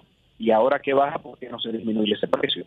Entonces, por eso insisto, esos son los problemas que afectan al dominicano y que nosotros deberíamos estar discutiendo sin desmedro de que cualquier caso penal se discute en los tribunales, como es lo correspondiente.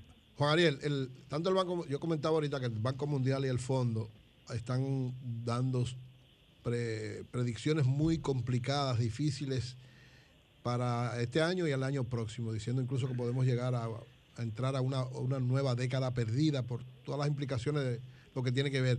Y sobre todo por este estrés financiero que hay con la quiebra de varios bancos en el mundo. ¿Piensas tú que eso podría, esta situación internacional podría afectar estos niveles de inflación, estas dificultades financieras internacionales, a el crecimiento de la economía dominicana? Absolutamente. Nosotros estamos esperando que con cierta probabilidad Estados Unidos caiga en recesión en la última parte del año, sobre todo en el cuarto trimestre. Y es simple, los bancos no están queriendo prestar. Cuando hay estas complicaciones financieras, el banco dice, no es el momento de yo tomar más riesgo. Cuando se da eso, que es el- se denomina en inglés credit crunch, la economía sufre.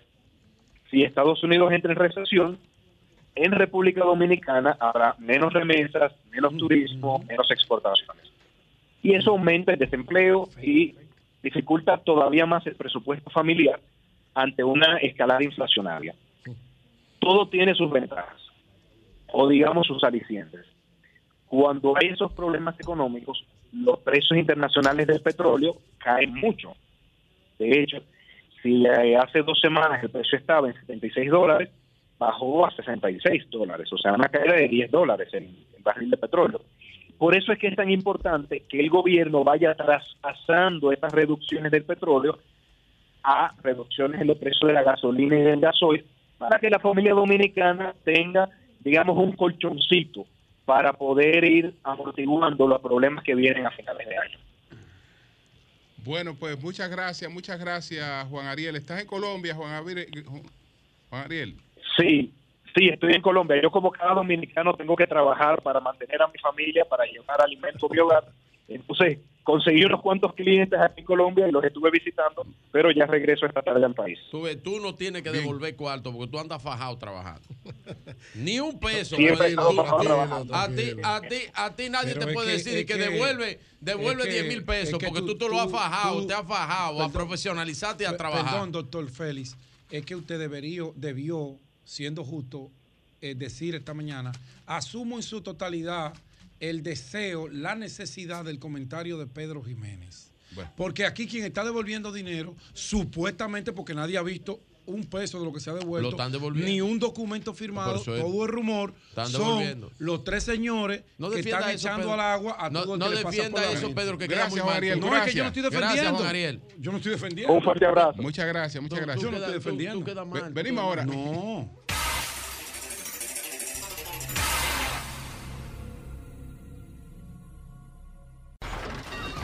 Comunícate 809-540-1065. 1-833-610-1065 desde los Estados Unidos. Sol 106.5, la más interactiva. la cumbre. Buenos días, adelante, buenos días. Sí, buenas. Adelante. Buenos días. Con el debido respeto a todos y qué sé yo, pero estoy un poquitito incómodo porque eh, el, el, el señor Virgilio Félix, con el respeto que él se merece, porque es un comunicador y, y bueno, pero eh, eh, él, él, él, yo no veo que él habla haciendo, eh, vamos a decir, con argumentos en base a situaciones, etcétera. Es todo enfilado para un lado. Virgilio, si usted decidió ser comunicador, sea comunicador y haga análisis equilibrado, porque lamentablemente, cuando ayer usted no estaba en los medios, porque usted está en los medios hoy, después que el PRM gobierno, usted no tenía esa oportunidad. Si la tiene, por favor, sea por lo menos prudente. Muy bien, pero yo no entendí eh, a qué usted se refiere con la prudencia o, o qué le molesta de lo que yo digo. Bueno, gracias. Buenos días, adelante. No lo entendí. Buenos días. Él, él es de una parcela política y se siente agraviado. Me parece eso. Bueno, buenos días. Y, y yo no. Eh, yo, yo entiendo No, con el bien. comentario que hizo el amigo Jiménez, Pedro Jiménez, Sí. de que Ve, hay gente que te oye. eh, la política, claro, Pedro Jiménez es una voz autorizada. Adelante, adelante. La política eh, está siendo eh, mal instrumentada, eh, esos procesos, en el sentido de que están premiando, premiando a los empresarios y condenando a los políticos. Si vemos el caso, los delatores, que son empresarios, no lo someten ni le cantan medidas de coerción. Sin embargo, a los políticos le plantan en la espalda 18 meses de entrada. Algunos políticos, porque si aquí, Bueno, sí, algunos a- políticos. Algunos políticos, porque aquí se ha hablado, se le ha querido dar tratamiento igual a que, mira que la persona no está en el gobierno, pero pregúntale si está con 18 en la costilla. Eh, De de eh, acuerdo. Y su familia. y su familia, pregúntale, pregúntale si está con 18 en la costilla. Mira, o pregunta si le han dicho, mira, tú tienes que dar una parte de lo que, de lo, del- pregúntale eso. Interesante, interesante eso que tú planteas. Pero, pero ellos le dieron una variación al interesante. enfoque, al enfoque, al enfoque de la lucha de la corrupción, te hago- porque ahora, ahora a los empresarios lo premian y van a la cárcel los políticos. pero- en el caso de Ángel Rondón, óyeme, el empresario fue a la cárcel y ningún político estaba preso. ¿En qué se debe la variación del enfoque de, ha- de una política que tiene el Ministerio Me, me Público? parece, me par- y te llama la atención también que, que, por ejemplo, en el caso del PLD, solamente tenga un solo doliente de esos encartados. Deli Gerasme está aquí en la línea telefónica. Ay, ¿por, ¿Y por qué que nadie me, por qué que nadie me responde De- Deli? Gerasme, Deli Gerasme. Eli te va a responder. Pregunta. Adelante, fiera. Adelante. Buen día, dominicanos de todo el mundo. Buenas noches, buenas tardes. Adelante. Primicia del sol de la mañana. Adelante. ¿Quiere musiquita? Adelante, adelante. Adelante, Deli. Se fue. Virgilio, cállate. Ah, pero Dios mío, yo no he hablado, Él no ha fiera. hablado, Deli. Ay, Dios mío. Te, te escuchamos, Deli. Adelante. ¿Cuál es la bomba? Primicia del sol de la mañana. Adelante. La OTAN, el Comité Político del Partido de la Liberación Dominicana, después de una profunda investigación y evaluación de la calificación técnica, ha decidido designar al economista prominente de la República Dominicana, Juan Ariel Jiménez, como candidato vicepresidencial del PLD, con miras a las elecciones del año 2024. Juan Ariel Jiménez va a ser el candidato vicepresidencial del PLD. Bueno. Bueno. Bueno. Si es, Vamos así, a ver. es si es así, es tremenda decisión. Si es así, es tremenda decisión. Vamos a ver, vamos a ver. Muy bien. Tú sabes que esa es una facultad de- del candidato. ¿eh? Del candidato. Entonces, entonces el, el PLD. Eso el P- está es bueno, es bueno, eh, mira, es bueno. buenísimo. Pero está. Sería bueno. No, no, no hay, no hay. no hay por arriba, por abajo, por el centro y por atrás y por adelante. Es el más No hay mujeres, calificado de la nueva generación de políticos periodistas y probablemente entre los tres más calificados del país. Sí, sí, sí. Bueno, él es bueno. Y no, y no hay mujeres. Calidad no le hay Él, sobra. mujeres. él es excelente, él es excelente. Muy bueno. Sí, él es Muy bueno. Excelente. Muy, muy, pero muy bueno. Excelente. Gracias, gracias. Pero sería muy, muy temprano, yo creo. Gracias, Deli. No, no, está, está bien porque Sí. a lo mejor sí, pero. Y la, Pero no hay la- mujeres ahí. la, Muy buena. eh, esa es una facultad del El candidato. candidato, el candidato. Y no, y El no en este candidato tiempo. No, no de la, no la. ¿Y por qué, Después y por que qué dice que es la OTAN? ¿no? Y, y Bueno. la OTAN existe. Bueno, pero que es una facultad del candidato. Eso siempre ha sido dentro del PLD una facultad Sí, del se, candidato. se le deja al candidato. Sí, pero, don Eh, Julio. y de los partidos, todos los partidos, todos los partidos Es una Un- facultad del candidato. tiene que Julio, eh, es una facultad del candidato. Eso lo hace el candidato y lo hacen en un momento ya evaluando una serie de cosas porque él, eh, eh, va a buscar parte de lo que necesite. Yo tengo una pregunta. Como neófito en esto. Como, Sí. sí. Eh, y, Pedro, que fue miembro del PLD, José, eh, Eury, y a usted que tiene conocimiento de esas áreas. ¿Qué es la OTAN del PLD? Porque yo nunca, yo siempre la oigo mencionar. Bueno, pero, pero, me imagino porque la OTAN hay alguna gente de la OTAN. Bauta era de la OTAN. pero ¿qué es eso? Pero es que yo no sé qué es la Eh, OTAN. Fadul, es un Valentín organismo. Valentín la OTAN la es un organismo del PLD No, no, reconocido. es una- Eh, es paralelo. Es un organismo Extraoficial, paralelo, eh, y esa no es la organización de- del Atlántico. mismo idioma y de- se ponen de acuerdo eh, eh, para decirle a los el presidentes PRM turno, tiene su esto es de nosotros y es lo tuyo. No, pero ¿y el PRM tiene su ¿Y por OTAN también. ¿Pero qué es la OTAN? Pero es que nadie me explica. ¿Y Bueno. quiénes son los miembros de la OTAN? Es, una metáfora. es una metáfora, Eh, como la OTAN, como la OTAN que preside y dirige, que es como, Es una eh, ah, pero ya entendí, ¿por qué la metáfora? porque la OTAN es el gobierno de los Estados Unidos en Europa. Bueno. Entonces, eso es como Eh, el gobierno de- del, del PLD real, PRM eh, eh, que, que implementa en el comité central y en el comité político. Pregúntale, es más o menos eso. pregúntale a Luis Abinader que tiene su OTAN. Pero que estoy pero, no, pero estoy hablando del PLD porque todo el mundo menciona la OTAN y yo no sé de eso. Buenos días. No Buenos días. Buenos de Pozo. Adelante. Porque la OTAN, ¿Todo bien, la OTAN, hermano? la. Sí. Oye, Martínez Pozo. Adelante. Yo, yo, por ejemplo, La en el caso de la lotería, al señor Dicen, que dijeron la gente de la Procuraduría que tenían toda la prueba del mundo, tuvieron que descargarlo. Yo lo que espero es que en los casos de ahora, que esta gente están ahí, que ellos tengan tanto prueba eh, eh, de, de voz, o sea, de cada uno de las cosas, pero que tengan pruebas documentales probables. Porque si no, se van a ver la obligación de entonces querer cualquier- cualquierizar a la justicia y la justicia no puede actuar si usted no presenta un expediente fuerte. Entonces, hay que presentar expedientes fuertes para usted y no está hablando y no está hablando tanta vacuencia en los medios diciendo que tienen cosas porque otro dijo hablando por boca de ganso. Miren el caso de Odebrecht, se cayó porque era por boca de ganso, no había no había ningún tipo de cosa. Entonces, si seguimos cualquierizando la justicia aquí en este país, no vamos a joder todo, porque entonces todo el mundo se va a agarrar de un Hay gente, que, para hay, gente, hay gente que está repitiendo que un chofer fue a buscar mil millones de pesos. Lo cogió y se lo tiró al patio. no, y lo tiró no, al patio. no y lo tiró en el patio de la oficina de Gonzalo. Él fue a buscar mil millones de pesos, un chofer. El que le, ah, bueno, porque el ministerio, ¿por qué él le dijo eso al ministerio público? Pero ¿quién ha dicho que un señor en esas condiciones, usted lo, lo pone, lo ponen a decir lo que sea? ¿Por ¿Qué mil, qué mil millones de pesos? Él fue a buscar mil millones de pesos, ¿no? Y me imagino que lo vació como un camión de arena en el patio de las oficinas de Gonzalo ahí. Vengan a buscarse cuarto. Y eso, y, eso, y, eso, y, eso, y eso es gente que se atreve a repetir una vaina como esa. Una, una cuestión. Una fábula. Pero, pero una, una fábula total. Sí, es una fábula.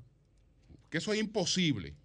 Se necesitarían 200 camiones para eso. Bueno, buenos días, adelante. Para lle- Sí, no, pero buenos no, hay- días. no hay, no hay manera, hermano. Buenos días. 200 camiones Ahora- llegaron para, de, ahora- de- de ahora- para llevar. ahora- Eso- ahora- esos cuartos era la OTAN Ahora, por, ahora, días. por- ahora, ¿por qué se dice eso? Porque eso para generar escándalo Ah, claro. es fácil. No, no, el equipo eso, eso sirve para escándalo. Ahora, cuando, cuando tú tienes que explicarle a un juez cómo diablo un chofer va a buscar mil millones de pesos y lo vaya a tirar en una oficina, eh, se lo vaya a llevar allí. Él fue, lo buscó y lo llevó allí. Ahora, Eh, eh, ah, ah, ah, es honesto Entonces, ese chofer, entonces- es honesto ese chofer. No le pasó Hermano, como. no le pasó. Don Julio, Pero don Julio, acá. honesto ese chofer porque había, había ¿Y cómo, uno que. y cómo- don Julio, y cómo- y cómo usted Don- se, don Julio. atreve, pensando un poquito, a repetir una cosa como Don esa? Julio, ahí era honesto ese chofer porque hab- Sí. había uno, uno de, de los encartados están ahí. Sí. Que un careo. De que, de que, que le llevaba. De que, que fulano te trajo tanto. Y, y dice, y dice el otro del careo, ¿cuánto? Yo nunca he visto la cantidad de dinero. De que había un- una cosa así. Ese chofer era honesto, nunca llegaba, se iba a unos cuartos y llevaba la misma cantidad. No, no, no Bueno. hacía como el amigo aquel que guapa, pa. hacía como tres patines, que repartía y partía y le tocaba la mejor parte. Buenos días, adelante. Buenos días. Adelante. Hasta cubiaron a ese tipo. ya. Sí. Santo Domingo Este. Yo quiero que me El explique. expediente había que ponerle Si el no- cubo. Si no fueron ladrones, ¿por qué están devolviendo? Algo hay ahí, papá. ¿quién- ahora, ah, confunden. ah, ah, ahora Ustedes ven que- ustedes ven que el pueblo- quién, quién es que el está pueblo- devolviendo. el pueblo inteligente. Ahora la pregunta quién es que está devolviendo. El ¿Alguno de los que están acusados ha devuelto? No, nada. Eh, eh, pero Eh. es, que, es, que, es, que, lo- es que eso, eso Nadie- es absurdo. Porque ninguno de los que, pueblo ninguno de los que están inteligente. acusados ha hecho devolución. Ninguno. El pueblo- Lo- eh, los que están devolviendo no están acusados. Pero, pero el pueblo, el pueblo inteligente. Pero Bueno, qué no, pero, inteligente pero el al pueblo, claro que sí que es no, inteligente. porque lo ponen a repetir cosas. Mira lo que ese señor está hablando. oye, ¿Por qué están devolviendo? ¿Y quién le ha dicho a usted que ellos están devolviendo? No, pero Lo, inteligente. lo- lo- lo que están devolviendo no están acusados. Claro. No, Buenos nada. días. Adelante. No, eso lo están premiando. El Así pueblo es. inteligente. Buenos días. buenos días. El Adelante. pueblo es inteligente. Saludos. Una pregunta para Vigilio. lo que decía Pedro ahorita. Una pregunta para Yo quién? me robé mil millones y devuelvo 100 y yo soy el bueno. No, y me quedo con 900. Y Yo soy el a mí no me meten en el expediente. ¿cómo hacen? Una pregunta para Vigilio. No, porque No, tú no vas a entender nunca. Una pregunta para Eury. Nunca tú vas a entenderlo. Para Vigilio. Ah, Sí, dime, Vigilio. dime, mijo. Aló. Dime, dime. Una pregunta para Vigilio. Adelante. Vigilio, ¿por qué tú pones tanto en una balanza el PLD y el PRL? Yo, yo no hago comparaciones, hermano, no, no, no la he hecho, no. A- aparte, aparte, no hay comparación posible. El hecho que no haga comparación, yo tengo 23 años de edad y yo, yo no soy fanático de ningún partido. Pero sí, cuando se vaya a hablar de algo, tú atacas mucho al PLD y no es bueno atacar tanto al PLD. Porque mira lo bueno que ha hecho el PLD, no mire lo malo que él está haciendo. No, ese no es su rol, ¿no? Bueno, pues gracias. Bueno, Buenos días, hermano. No le pida eso. Mira, Buenos días. Yo, yo hago la cosa desde, desde una óptica. Buenos días, don Julio, el equipo. Buen día. Adelante, adelante. Sí, Franklin Concesión de este lado, don Julio. Julio, dime. Vamos bien, vamos bien, Julio, trabajando por la comunidad. ¿Te hicieron la carretera? ¿Ya te lo hicieron? Eh, están trabajando, pero aún no han terminado. La, ca- la carretera San Luis Chirino, Julio, está totalmente abandonada. Mire los videos que yo le envié. El humo. Que la vayan en estos días ya. Sí, Eury. Eury. Sí. Sí, el humo, Julio, que se estaba generando, que llegaba ya a la cabina donde ustedes estaban, es justamente el vertedero que tiene el alcalde del Distrito Municipal San Luis a la orilla de la carretera San Luis Chirino. Nosotros queremos que se resuelva la situación. Ellos enviaron un helicóptero de la Fuerza Aérea a apagar el fuego por el llamado que ustedes hicieron, por eso enviaron, pero ahora mismo está prendido de nuevo. La gente por ahí no encuentra qué hacer con ese humo. Eso Esa es una carretera esa, eh, eh, Vigilio, esa carretera es la principal carretera que comunica el Distrito Municipal Chirino con el Distrito Municipal San Luis y está totalmente oye, oye. Totalmente abandonada. Franklin. Y por otro lado, por Franklin, otro lado, oiga, Gonzalo Franklin. Castillo, un preso político de Luis Abinader. Ángel López dijo que a Gonzalo Castillo no le dio dinero, a quien le dio dinero fue a Luis Abinader. Entonces, ¿por qué nada más está preso Gonzalo Castillo? Eh, oiga, es persecución política que tienen en contra del PLD. Pero el PLD, va- el PLD va para el Palacio en el 2024 con Abel Martínez presidente. Franklin, te iba a ayudar en lo de la carretera porque yo, tú eres un, tú eres un comunitario. Yo te voy a ayudar en la vocería de la carretera, pero lo Bien. dañaste al final porque al final, ¿para qué tú tenías que decir toda esa vaina política y todo? Buenos días, Aló. adelante. Sí, saludos. Los políticos a ti nunca te han dado nada. ¿Qué lo que tú Adelante. estás Buenos días. los políticos y la vaina? Buenos días. Adelante. Dime, Hola, Zeneida. ¿cómo están? Adelante. Ustedes siempre tienen mucho contenido y son objetivos, pero quiero decirle al pueblo dominicano que no nos dejemos confundir, que vamos a seguir trabajando por la comunidad, ya que esos son los verdaderos trabajos. Los comunitarios no se embalan, no se van con el canto y la limosna, Julio, porque los políticos van a la comunidad a buscar votos y luego no vuelven. Y eso está claro, que ahí se ve, ahí se ve, Julio, que nosotros como pueblo somos una víctima. Y ya basta, señores. Voy a hacer un movimiento de mujeres para que no nos abandonen cuando ganan. Pues gracias, Zeneida. Buenos días, don Julio, al equipo. Braylin Martínez de este lado. Sí, adelante. Mi hermano Pedro, líder, ¿cómo anda Hola, mi todo? hermano, ¿cómo te sientes? Bien, bien, líder, trabajando. Don Julio, Adelante. informar a los maestros de educación física y a los técnicos deportivos que tomaron el curso, lo que es la recreación y el deporte en niños y niñas con algún tipo de discapacidad, que realizamos a través del Departamento de Deporte para Todos del Ministerio de Deporte, lo cual dirige la licenciada Aurora Reyes, que el próximo viernes 31 estaremos entregando los certificados. Es decir, que lo estaremos entregando el viernes 31 en el Museo del Deporte a las 9 de la mañana y recordarle que ese certificado tiene avar internacional. Es decir, reiterarle nuevamente, viernes 31 a las 9 de la mañana en el Museo del Deporte. Les esperamos. Muchísimas gracias, don Julio. Buenos días, adelante. Buenos días. Aló, buen día, Julio, ¿cómo está? Adelante. Dos cosas, por favor, si es tan amable. Sí. Cuando Farideh dio esa encuesta de una vez tira discurso de barricada, Julio, y otra cosa, Julio, esa alianza que tenemos abajo natural y después arriba lo tiene locos a ellos, Julio, ¿eh? ¿Cuál alianza? Lionel y, la, y el PLD. Pero, ¿cu- ¿Cuál es que la tiene loco la alianza? Oh, Luis Alberto Tejeda, Santo Domingo Este. Ah. Domingo Contreras y Omar Fernández en la aquí en el distrito. Una pregunta, te Ya, voy a, me te gusta voy a este hacer, te voy a hacer, Vigilio, te voy a hacer Vigilio. una pregunta, hermano. Sí, Te voy a hacer Vigilio. una pre- pero, Le voy a hacer una pero pregunta tú- a ti, pero ya tú hablaste, déjame hacerte una pregunta si tú me permites, Vigilio por favor. Julio. Pero, oye, una, una, pre- está una- agresivo con los una- oyentes. Una pregunta, oye. ¿Me permite una vigilio? Con respecto a la alianza que está abajo. te está rogando que quiere con, hablar. con respecto a la alianza que está abajo, que tú la pusiste arriba, que la pusiste de lado, yo te voy a hacer una pregunta. ¿Quién la va a Anoche encabezar? estábamos esa- ¿Quién va a caminando encabezar juntos, esa alianza? Anoche. ¿Eh? ¿Quién va a encabezar esa alianza? Van en igualdad, no otra vez, en igualdad. Lo- oye, No importa eh, quién, pero va. Martínez Pozo. Sí. Óyeme, anoche Se- estaba hablando con una visita. Tienen intenciones de tirar a David hasta como senador, para que tú sepas, ¿viste? Ok, ok. Vamos a esperar a ver. Buenos días, adelante. ¿Quién, senador? ¿Qué fue Buenos días, Julio. Sí, Simplemente adelante. para decirte que dentro de todas esas cosas que he escuchado en la mañana de hoy, decirte que el licenciado Eduardo San Lobatón estuvo reunido con un grupo de empresarios haitianos para facilitar y mejorar el comercio entre ambos países. Eso es hacer una buena gerencia. Gracias a ti, gracias a ti. Gracias a ti. Buenos días. Sí, buenos días. Quería decir también que nosotros, el pueblo dominicano, con todo esto que está pasando, lo que tenemos es que exigir que haya una ley de partido fuerte que regule las eh, las inversiones en las campañas, porque todo esto viene de ahí. Y los gobiernos, lo- los aspirantes o lo- los es- estadistas dominicanos tienen que aprender de Obama, que tuvo dos periodos y se fue para su casa. Él está tranquilo con su esposa, sus Sí, bien. Asociación Cibao de Ahorros y Préstamos te da la hora 11 de la mañana. Cuando planificas tu ahorro, vas más seguro a lo que quieres. Con la cuenta de ahorro planificado de la Asociación Cibao, puedes elegir el monto, la frecuencia y el plazo que prefieras. Es como un SAN, pero mejor. Ven por tu cuenta de ahorro planificado y comienza a ahorrar. Asociación Cibao.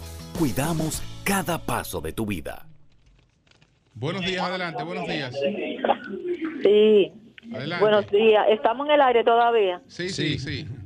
Ah, es para a usted mismo, Julio, con todo mi respeto, para decirle que si todo ese, dinero que usted se ha ganado con el sudor de su frente, porque siempre yo lo he seguido, porque a usted lo acusen de ladrón, usted lo va a devolver. Ah, pero- Siempre que usted se lo ha ganado, porque yo lo he seguido a usted Ay, siempre, el y usted lo va a devolver. pueblo brillante.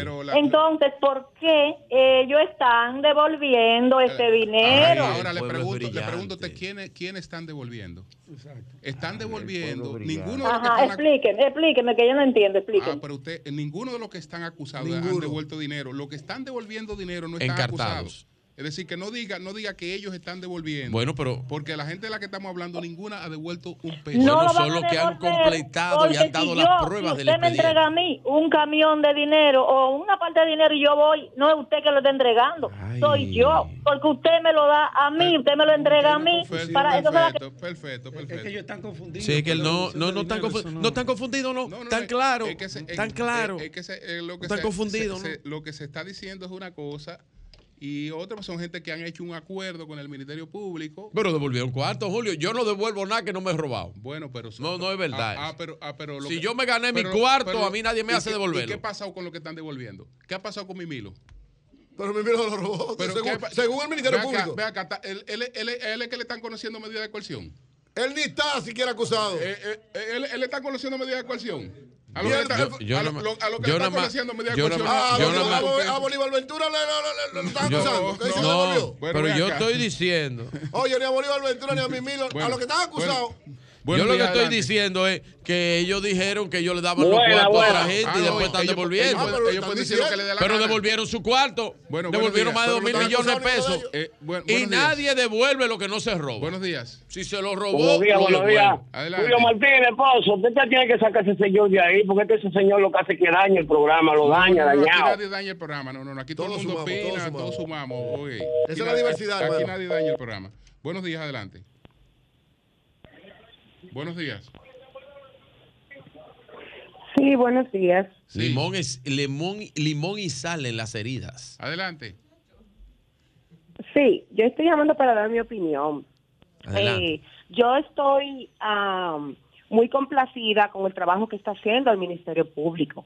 Lo que pasa con los amigos peledeístas es que ya su teatro se le cayó porque no están en el gobierno. Y ustedes pensaban que nunca iban a, que iba a pasar en el país lo que está sucediendo.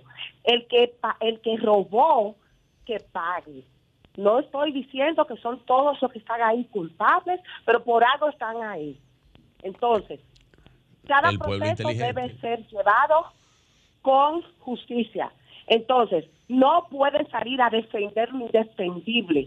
Eso es histórico lo que pasó en el país y que esto sirva de ejemplo para los que también están en el gobierno, para que vean las cosas. Y me alegro, me alegro que Abinader esté, por lo menos con esa parte, cumpliendo lo de su discurso presidencial. Bien, pues gracias a usted. Buenos días, adelante. La gente no se equivoca. Sí, muy buenos días. Una preguntita para Virgilio. Adelante. Él dice que está devolviendo dinero y como Sí. se ha explicado, Sí. eh, pero ese tipo de comunicación, tratando de querer engañar al pueblo, no estamos estúpidos, Virgilio. Estamos bien pendientes a todo lo que se está haciendo Sí. y a todos los abusos, incluso que están cometiendo, bombardeando partidos políticos Ok. en sus casas nacionales. Ya te vi tu orientación Pero- política. Sí, De- no, de una vez. tranquilo, sí, yo soy peledeísta, yo soy está peledeísta. bien, está bien. Eh, Yo no, yo no, no me oculto como ustedes, ni hablo... No, te equivocaste ni conmigo. invento. No, no, no, no, no. Te equivocaste conmigo. No, no, no, no. Yo no me oculto. No, no, no. Tú te equivocaste pero conmigo. No, no, no, no. tú te ocultas, tú No, te yo no me oculto, no. periodista y tienes su- y, tie- y cobras en aduanas. No, mira. Cobras en aduanas. Mira, mira, yo te voy a decir lo siguiente a ti. Y te voy a responder a ti porque vi que te, llama- te llamaron, vi que te llamaron, vi que te bajaron una línea. Oye lo que te voy a decir a ti. Oye lo que te voy a decir No, a ti. no amenace a los Yo me, yo me llamo Virgilio Félix Mejía. Yo no sé tu nombre. Para que tú lo sepas. Y cuando yo vengo a estos micrófonos, estoy usando mi figura, mi imagen, en mi profesionalidad para transmitir mis ideas, mis pensamientos responsablemente. Y tú eres un irresponsable. Y estás hablando babosería de las líneas que te bajan partidariamente a ti. Baboso, mentiroso. Tranquilo, recuérdate, Buenos días, buenos días. respetar a los oyentes. Buenos días, buenos días. No, pero él me respetó a mí. Pero él me respetó a mí y dijo una mentira. Pon la otra mejilla. Buenos días, por sí, sí, la otra mejilla. Buenos días. Tienes razón, camarada. que Yo soy un hombre cristiano. Tienes es razón. Tienes razón, camarada. Él cree que todo el que escucha el programa es estúpido, poniendo a repetir mentalmente cosas que realmente no son. Señor, no todo el mundo es estúpido. Ok. Bueno, señores, gracias a todos. Vámonos con Hugo Veras y vehículos en la radio de inmediato. ya estamos casi en Semana Santa. Así es. Sí, sí, hay Hay que bajar, hay que cristiano bajarse. que nunca ahora. Así es. Hay Pídele que perdón a la audiencia. Hay Pídele que- perdón a la audiencia. No, yo, no, no, pero perdón ¿por a qué la tengo que pedirle Perdón. No, pero ese señor dijo una mentira, una No, mentira no, falaz. Mateo 5. Dijo una mentira falaz. Vigilio. Mateo 5:44 Así dice: Amemos a nuestros enemigos, oremos por lo que nos maltratan y deseemos bien a quienes nos insultan. Amén. Yo le deseo bien a él, pero ojalá y se lo lleve. No, eh, Cambio fuera.